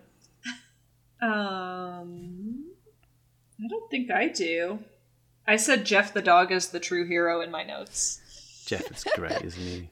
What a name for a dog as well. That is a great dog name. If I get another dog, I'm gonna call him Jeff. even if it's a even if it's a girl dog, Yeah, that's fine. She won't care. why not? Yeah. Um, right. Well, so and on the admin side, Crystal, we've got a few bits to cover. I'll talk you through them. okay Um, now, now Ruben's not here, but one thing Ruben does do, he's a very generous chap, Ruben. He likes to buy me a present for each episode that we record, uh, and he likes to make that present an original animation cel from the very movie itself that we're talking about, which is a very nice gift. So uh, we've got four so far. This is the fifth. This is our fifth uh, movie. Now, would you like to have a little guess at how much Ruben is going to have to pay for an original animation cel for Kiki's delivery service? Um, I'm going to say at least 2000 because I have seen original Miyazaki cels at my local convention, and depending on mm. what movie it is and what the shot is, how clear the character is, etc., etc., etc., Yeah. they did have one there that was over $2,000. I think it was from mm-hmm. Castle in the Sky, and it was a very nice, big, clear shot with the with a background. Lovely. Mm. So if if you get something smaller of a minor character that's receding into the distance, you might be able to get away with a, a few hundred. right, right. But a good one, a nice one. Yeah, well, I'm, uh, you know, I'm going to insist that Ruben gets me a nice one. You know, like, I don't Right. want just some. I'm like- going to say between fifteen hundred to or two something. thousand dollars. Yeah, okay. Jamie, what's your guess? Uh, I, I mean, I assumed that Crystal is going to be right because I have Mm-hmm. nothing to go on. I'll, I'll go a thousand. Okay. Well, I, I did find one in um, in Great British pounds. Uh, so pound sterling, Ruben's going to have to pay out two thousand five hundred and thirty-four pounds and ninety-two pence, Wow. which is getting up to about three thousand US dollars, isn't it? Yeah. Um, if he wants to, he can also buy me an original movie poster uh, from 1989. Uh, if he wants to do that, he's going to have to fork out about 400 of your US dollars, which is not an insignificant amount of money. Uh, it's a gorgeous poster though. It's the it's it's the po- it's Kiki kind of head in arms on the counter of the bakery with all this beautiful bread in the background. Uh, that's that's the shot on the poster. It's, it's very nice, very interesting choice for the movie poster because it's obviously it's a point where she's quite low. But I just think that the aesthetics of the bread make it work. Yeah. That's one of my favorite shots from the movie. Honestly, It's lovely. I- It's gorgeous. Now, Crystal, are you familiar with Paste magazine? Paste magazine? No. Paste No one has heard magazine. of the magazine, I love how Jamie gets tickled by this every single time. because you always ask and no one has heard of it. Well, we shall see. We'll see. We'll see if anyone's heard of it. It's uh, it is a magazine, and they do have uh, an online um, uh, version of their magazine, and they did put together a top one a list of top 100 anime, um, of which many of the, but not all of the Studio Ghibli's feature. Um, so far, we've done uh, we've we've recorded four movies. We've talked about four movies, and I'm going to tell you where they where those four came, so you can get a little little barometer, a little you can get a little feel for where Paste Magazine's putting these movies. So Nausicaa, Paste Magazine put in at number 24 in their top 100. Uh, one of your favorites, Laputa Castle in the Sky, was down at 37. I'm sorry to say, Crystal. Um, the Grave of the Fireflies, a lofty number three. Uh, and then My Neighbor Totoro, number nine. So, based on that, where do you feel that Paste Magazine has uh, inserted Kiki's Delivery Service in its top 100? Now, Jamie, you don't remember where where you guessed the first time we recorded this, so this is another question for you as well. Do you want to go first and give Crystal a bit of thinking time? I actually wrote it down. So I know you? the You, answer. you Yep. looked at your notes. Oh. Yep. But you know Right, the, well, you- the correct answer. I'm trying keep- to gauge like I'm trying to gauge like story wise if I think that it's more solid than Hmm. than Laputa because of like I'm either going to go higher or lower than it. Hmm. And I'm almost tempted to be like Jamie. Hint. It Pretend this is- is wait wait don't tell me. Why did It you is write it either down? higher or lower than Castle of the Sky. I'll tell you that. It is one of those two things. It's not the same. It's not the same number. It is not You- 37. why did you write it down? You- You wrote so when we were recording the last Yeah. time, you actually typed and wrote down the right number. I have a little notepad thing called ranking, like rankings. So I have the letter grade that I gave and then the number that Paste gave it to. Wow, you're keeping track of the paste numbers as Yeah. well, not just the grade. Right? Fair enough. fair enough. Right, I'm going to say uh, 45. 45. Right, so you're going slightly lower. I'm going to go Castle in the slightly Sky. lower. Hmm. It was. It went. They went the other way. Um, and Kiki's came in at number 31. 31. Okay. So you were you you had just about the right delta, but you they went the other way. Yeah. Um, now, um, we uh, we're getting onto the whimsy scale now. The whimsy scale, uh, the scale of the amount of whimsy in the movie, or from being zero for zero whimsy, all the way to ten, uh, which might be a giant bust that's in the shape of a cat, for example. That might get you a ten. um, where where do you, J- Jamie? I'll go to you first for the whimsy Okay. scale. Don't look at your old notes. Just go. I didn't write that one down, feel. actually. Wow, you're not keeping track of the whimsy scale. Okay. I don't know. I don't know Um, what I'm doing So now. where where do you feel like this comes in in the whimsy scale then? So I actually think that uh, you guys have convinced me to change my vote a little bit on that. Um, because I think the film is actually dealing with some pretty intense themes. So I'm Hmm. going to give it a seven. Wait, so where were you before? I think I was higher before because I was Really? thinking of it more as like a pretty straightforward coming of age tale. Hmm. Okay. Okay. But I do think you- that having a little little fish and pumpkin pie is pretty whimsical. That is pretty whimsical. Okay.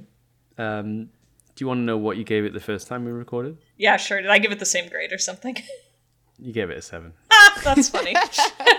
okay. That sounds like consistent. Consistent. Yeah. Yeah. Yeah. There, there you go. But I Uh, g- we I guess- talk you down from a higher number. Then Yeah, maybe. Just talking to you this time, I like feel like I've seen more depth in it. So That's good. That's a good thing. Mm-hmm. I'm glad that we we had that. Um, Crystal, where where are you going to put this on your whimsy scale? I, I'm kind of there with with with Jamie. Like to me, it's a, a seven. Like I think it's more like for me. There there are like those sort of magical elements with, with make, making Kiki a witch that kind of it's like it's not mundane, but also it's. I think just because it's so pretty that I can let other things slide and be like, oh yes, this is hard cottage core. Even when we're in town, everything's just pretty. Mm-hmm. It's and and that you know ups on my mm-hmm. whimsy for that. Mm-hmm. Fair enough. Yeah, nice. All right, a seven. Um, now, just be uh, just because I have the numbers in front of me, Ruben gave this a five. So we'll see. Uh, stay tuned for Ruben's thoughts on this. We'll see if he also gives it a five, listener, uh, or if he changes it. Um, I gave it a four last time, and I'm sticking with my four. Um, it's for me. This is mostly a real world setting with normal people and normal physics um, but with the kind of layer of witchcraft laid over it, and that's about it. I mean, for me, there's not a lot of extra whimsy above that, and, and even even that layer of witchcraft doesn't actually have a lot of witchcraft in it.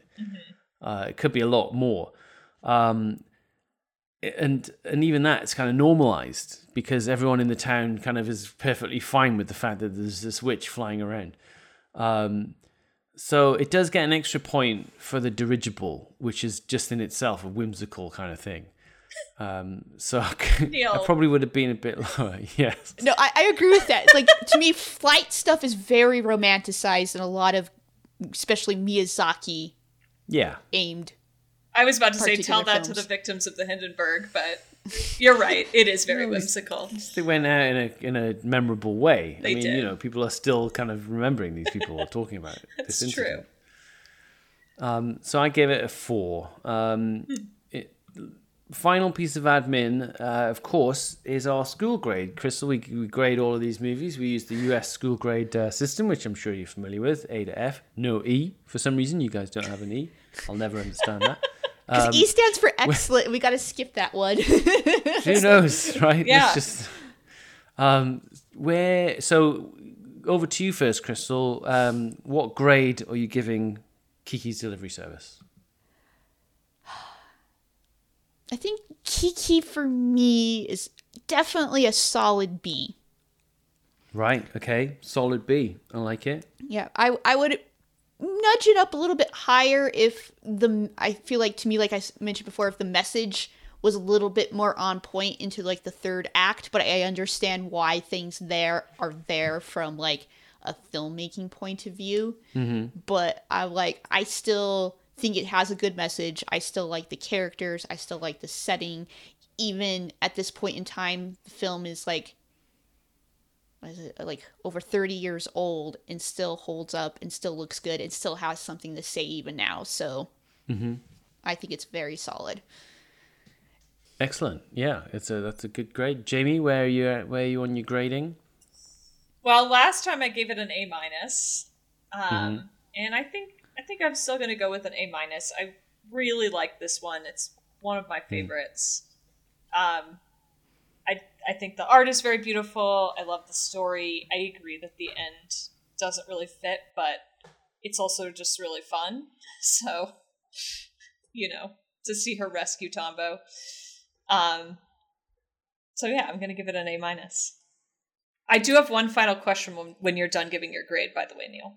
Okay, right. Uh, stay tuned for that, listeners. Um, now, I um I originally gave this a a B, a solid B, and uh, you know a little a little further peek behind the curtain, listeners. When when when we're recording this, we've already gone as far as recording all the way down to Ponyo. So we've had we, there's a lot there's a lot under the in the tank. There's a lot under the bridge, so to speak, and through that journey, I have come to appreciate this one a bit more. And so I am amending my grade away from the B to a B plus. And that doesn't sound too dramatic, but it is in the context of the scores that we've given. Um, without giving anything away, because you haven't heard any of these, the, the the, the future episodes that we've recorded so far. um, they're they're pretty tight. It's pretty tight. So I'm I'm giving this a, a B plus, which for you guys listening to this puts it exactly smack bang alongside my neighbor Totoro, which I also give a B plus. Um, and I think I'm happy with that. I think that's about right.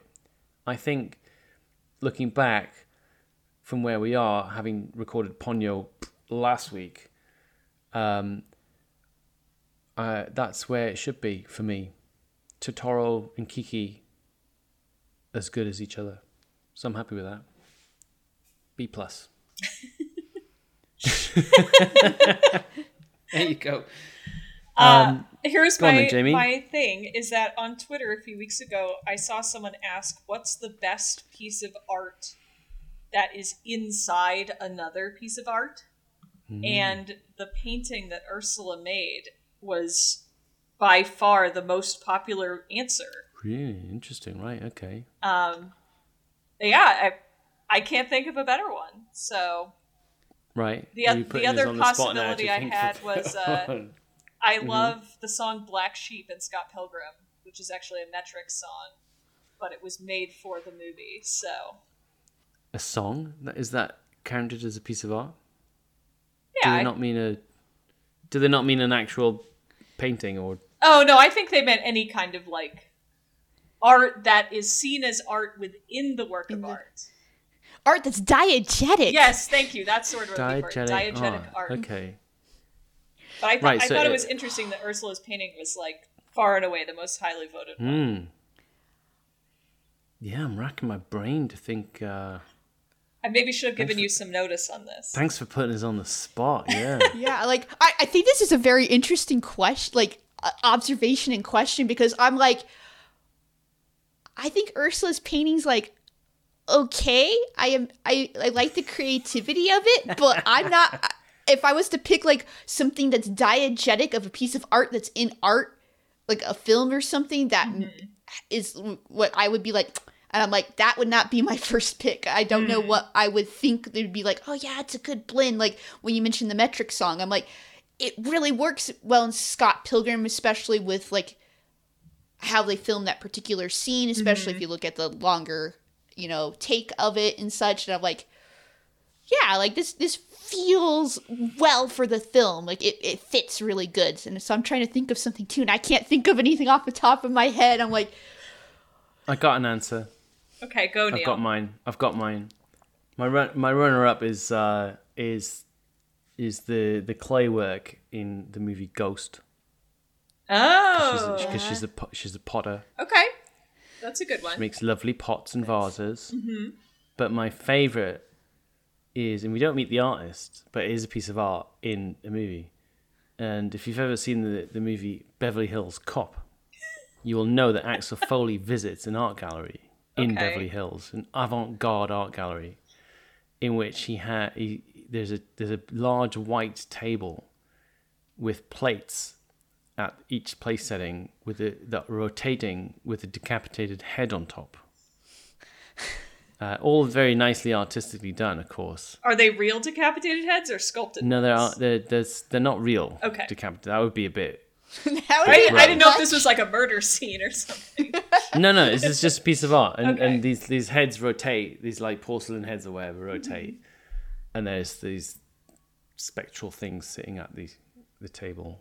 That's that's the artwork. That's have to you would have this. that if you if you had a mansion in Beverly Hills Mm-hmm. in the eighties. You would have this as perhaps a centerpiece of one of your large rooms.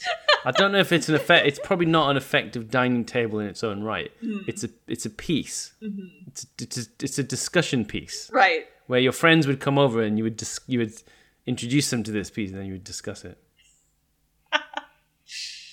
Crystal, Yeah, have you thought of my- any? Oh gosh, I, I'm stuck on things that just more like I'm like I got stuck on this, and it's more because of like it's a creep factor to me, not because I think it's good. But I'm stuck on um the was it Vigo, the Vigo painting from Ghostbusters 2. Oh. because I was thinking of art within Yes. a thing, and I'm like, oh, that's a painting, and it's a, a, It's a and they probably painting. actually painted it, and it's you know indicative of the particular style and you know time they were invoking. But also, I'm like, I don't like this piece of art, but my childhood brain is stuck on it because man, did hmm. that movie scare me as a kid? Because I saw that the summer it came up out in the the, the drive-in theater. So Yeah. Uh, I feel like the dance that opens Temple of Doom in the club in Shanghai would be my childhood Mm. version of that. oh, that that was mine too. Um, the original Tim Burton Batman. I also saw that one as a child when it first came out. I was seven. Oh yeah, they go to the art gallery, don't they? Yeah, they go to the art gallery. Oh, oh, okay, Prince. I will say the Prince soundtrack for the Mm-hmm. original Tim Burton Batman movie. I always liked the music as a kid, but I didn't realize it was because the whole soundtrack is basically from Prince. Oh. It wasn't oh. until I was an adult that I was like, "Oh, these are all Prince songs." So I re- watched the credits, and I'm like, "I get it now." This is why I liked it. like, I didn't know at the time that why I liked it. I just like these music's cool. All right. Well, thank you for coming up with choice. answers on the spot. I appreciate it. What's your favorite uh, art in art, listener? Tell us Yeah, what you think. us. Uh, Yeah. Crystal, thank you so much for being with us today to talk about Kiki's delivery service.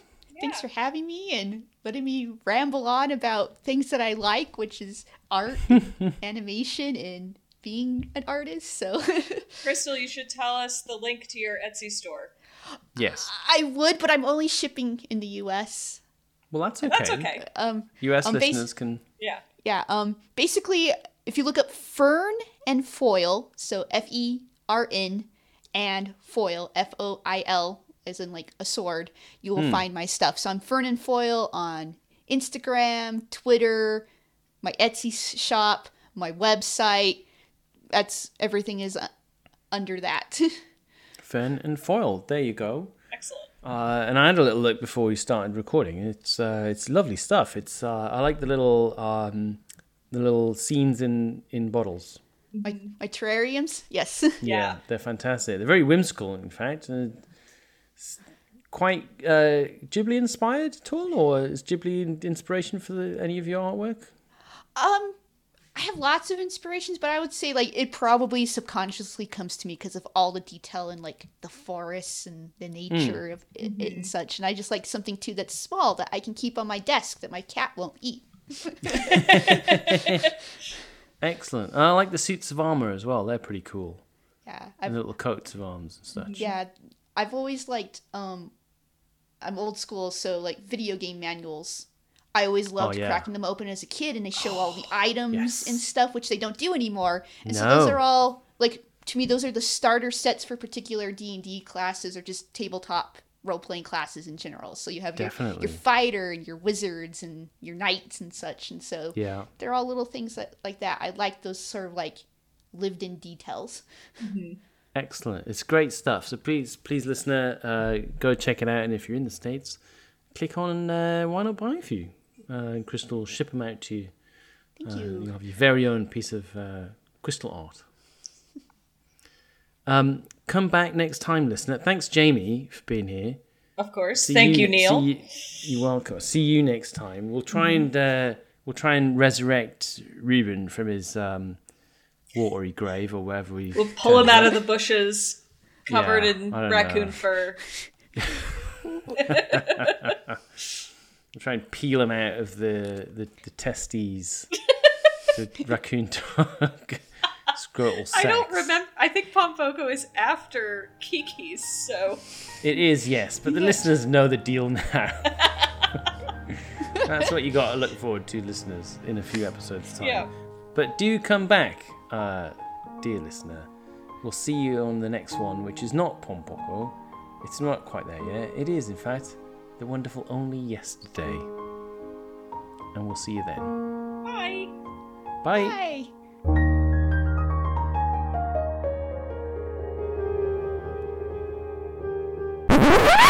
All right, so welcome back, everyone. So this is just a little tag on to the end of the episode because we found Ruben. He didn't. Uh, he didn't die after all.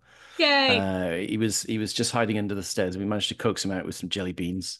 Hello. And uh, and here he is. He's back. We found him.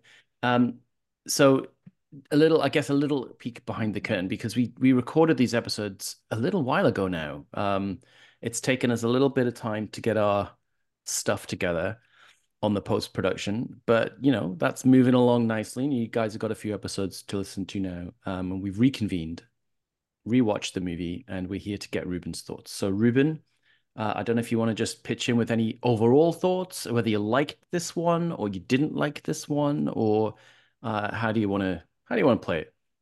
Yeah, I'll I'll just so actually I I tried to do myself a favor and I did not listen to what I originally said or like the original kind of um podcast we did about this because I didn't want to Mhm. sully my thoughts and opinions. Um Right? so here's what I thought no I when I listen when I watched this again I watched it about a week ago rewatched it um and I'd seen it in theaters I think a year prior to this as well because I believe it was in theaters um Nice. as well I I was kind of struck with the this this overwhelming feeling that the movie was a little sad um and I can't really explain why because it is the plot is not sad um the events of it are not really sad and maybe sad's the wrong word but there it's it's this kind of story of of you know you're you're leaving your hometown where you knew and grew up and you're going to a new place and she's confused by everything. She has to start all over again. She doesn't fit in. Um she kind of loses her powers um and has to try to find them again. Um and i think that the thing that that struck me the most is it wasn't kind of like a Disney-fied she got her powers back and she's stronger than ever and everything is fine you know Sh- it Mm. kind of ended on a well she managed to save this this kid you know uh, what was his name um Tombo. Tombo yeah so she managed to save Tombo um but she like barely did it you know she was hardly controlling her Mhm. broom you know she could barely like fly um you know it wasn't this heroic like you know defeating everything and now everyone's cheering for her and everything i know the in the Mhm. credits you know you see kind of like she's flying around and everything but i did get this sense that it it felt more realistic you know because it kind of reminds me of um you know, like it reminded me of moving to New York. Like, you know, I'm from I'm Hmm. from I grew up in DC. I, I and the same feeling I had when I moved to London. Um, so you go to this place and like by the time I had lived there a year in both of those places, I felt more comfortable and I felt like I was a part of the city, but I wasn't like conquering New York or conquering London or like, you know, in charge of everything, you know. I Mm. felt that I was kind of like acclimated and I still, you know, I, I'm sure this is how she felt. At least maybe that's what I got from the movie was that she felt like she had become part of the city, but like, you know, you're you're not. I I got the feeling that she was maybe kind of a big deal, or her parents were kind of big deals. Her mom was kind of a big deal where she was from, and like she's just a part of like a, a larger society now, you know, and in a way that's sad, but in a way I feel like that's just more what real life is like. I, I mentioned to my wife while we were watching that it it was this is not a Disneyfied movie, you know, Hmm. in many aspects. Like the plot, um, it's not Disneyfied in the sense that the the characters have actual human body proportions. Like the older ladies, like actually look like older Right. ladies. They're a little stooped, you know, they're not Mm. skinny, they're not like comically proportioned, you know. I, and I really appreciate that, you know, like they move slower, you know. It just it feels more real, and I feel like that's so important, you know, in in the kind of the way we view the world, and that's one of the reasons I love these Studio Ghibli films, and I love Miyazaki because they feel like the, the storylines feel more real and they feel they they they show a more true version of what I think the the real world is actually like. Well, Okay, yeah, it certainly done. doesn't. It doesn't shy away from the human emotion side of things. This Mhm. movie, you know, it, Yeah. it- it- we deal with loneliness, we deal with depression, Mhm. we, the need to feel wanted and useful. Because when she you loses her powers, that's what it is essentially. It's like it, it's kind of a a proxy for being depressed, right? You know, her her cat stops talking to her, Jiji stops talking to her, you know, she gets Mhm. down in the dumps, you know, and we we all get that. Like, man, I hated New York for a while. I mean, I, I left it eventually because I hated it so much. But anyway, um, you know, like there's that feeling of what what what am I doing here? Like, what on earth? Like, why have I come here? You know, and I feel like that's explored really well um, for a large part of the story. I really like that. That's like such a different reading than I had on the movie, but I really like it. Because I was just like, oh, this is straightforwardly a tale about puberty and about growing up. And the reason why she loses her powers is because she's not a child living in a magical fantasy world anymore.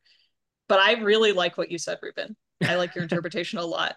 It's it's more interesting than my interpretation. So Maybe I'm reading too much into it. I, I don't know, but but I mean, you know, films are made to to like, and I'm pretty sure um, Miyazaki said this in the documentary that we're supposed to imprint on them like what we Mhm. like. It's supposed to be what we feel, you know, um, because they Yeah. they are kind of vague. Films, all films are a little vague, and I like films that don't spell everything out for you because they let you kind of uh, assign meaning to them, you know. Yeah, yeah, definitely. That's a, a really good thing about the Ghibli films is that they aren't hitting you over the head with like, here's the moral of the story. Mm. The villain's gonna sing a song about it now. So Not enough villain songs in Ghibli movie. I could maybe- use more villain songs, but Maybe both of your takes can coexist. Maybe they can both Sure. be be correct. Because she did. Yeah, she, I mean, she is going through kind of a puberty, uh, Mhm. and and tangling with sort of those those emotions too, right? yeah. and and like she you know it i think we've discussed this with other ghibli films like you they mean different things to different age groups you know they're Mhm. made of you know a child can watch this and be like like a little kid can be like ooh magic a talking cat fun Mhm. a teenager could watch this and be like oh this is about you know like be going through puberty you know up, and being yeah. sad growing up Meet and then I can watch this and be like, oh, this is about like moving to New York and like everything sucks, you know? Yeah. Um, so Ruben, what did you think of the voice casting? What did you think of Phil Hartman? Oh God, I can't. No, just that's gonna be a no for me, dog. Like, no? no, I don't. I don't Hmm. like it. It's not for me. I feel like I feel like it needed to be more higher pitched. I listened to the. I I watched uh, chunks of the of the Japanese version, and Jiji Mhm. is voiced by a female um voice actor. Um, and it's more high pitched, and it's how I imagine a cat talking. I do not imagine a cat talking like Phil Hartman. If Calvin opened his mouth and Phil Hartman's voice came out, I would run very far away. Ruben, can you do your cat voice for us, please? I don't. Do I have a? I don't think I have a cat voice. Well, you said you were imagining a cat voice, so I would like to hear what that Well, sounds I like to don't. you. I don't know. It just. It just wouldn't be fucking Phil Hartman. You know, like you're gonna need a beep there for that one. Sorry. Um, but Yeah, it's been a Um, few years since we recorded the other episode. We've all grown up and learned swear words now.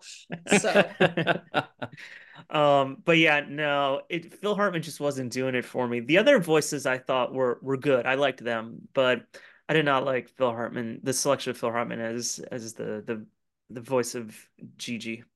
Yeah, and look, as we've gone uh, through, we, I mean, we've finished recording all of the episodes as we're recording this, and so you guys have the benefit of of now having seen them all.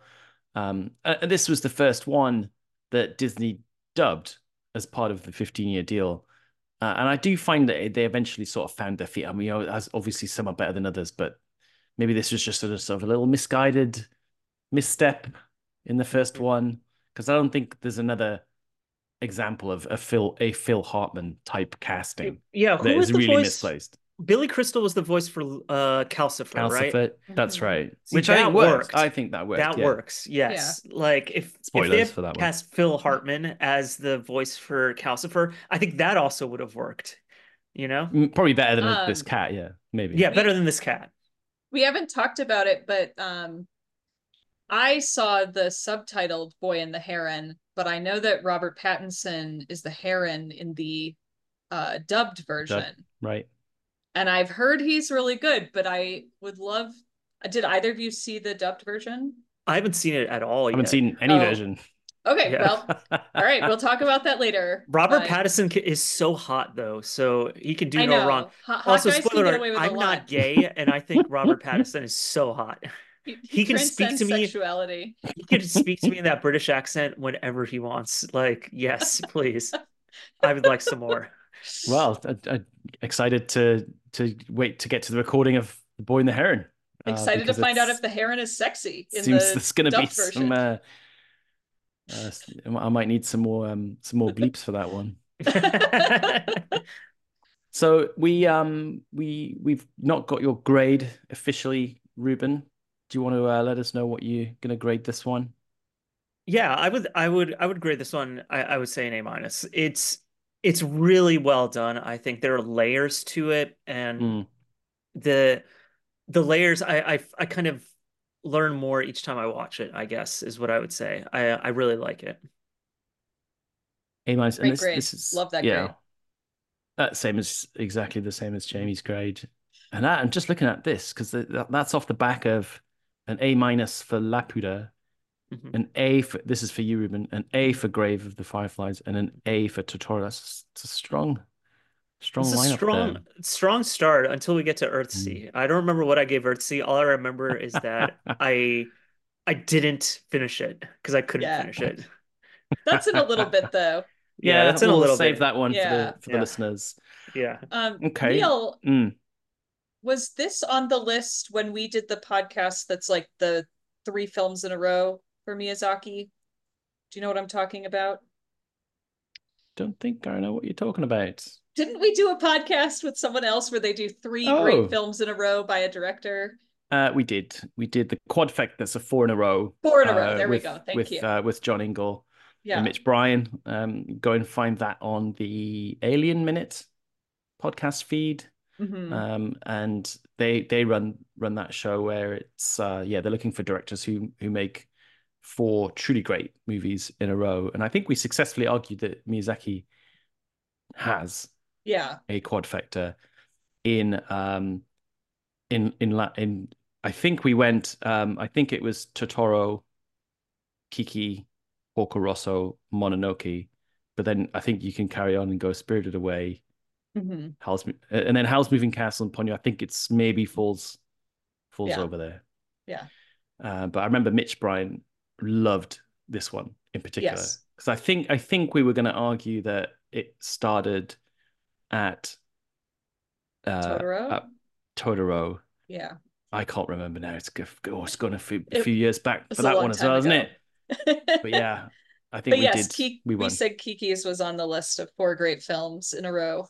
Where, where did Yeah. this land on the uh, Paste magazine list? Good Magazine question. Are, are you? Does that mean you're now officially recognizing the? Well, I have a friend that Paste writes for magazine Paste exists. magazine, or you hired one of my friends and paid them to post as if they were a writer for Paste magazine. That seems more likely. That's That's, more the likely. Razor I- answer. So I put this back to you then, Ruben, because I don't answer this question. You Right, guys that's do. right. Jamie already has in the in the episode. What? Where do you think it came in Paste Magazine's top 100 anime? Uh, I would give it a 53. Well, it came in at 31. Oh, okay. Better than I thought. Uh, All right. A, a little ahead of um, Laputa and slightly behind only yesterday. Mm, So mhm. there you go. And then on the whimsy scale, where are you putting this one on the whimsy scale? Uh, I'd give this one a five on the whimsy scale. Yeah, and I was a four and Jamie was a seven. So Jamie, um, I think you're the, you're the outlier there.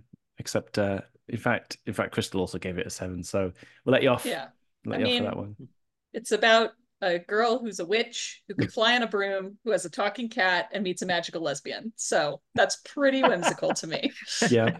Yeah, Okay. All right. Fair enough. Well, any other final thoughts, Ruben, or does that sort of sum it up for you? Nope, that kind of sums it up. That's my that's my take on the on the film.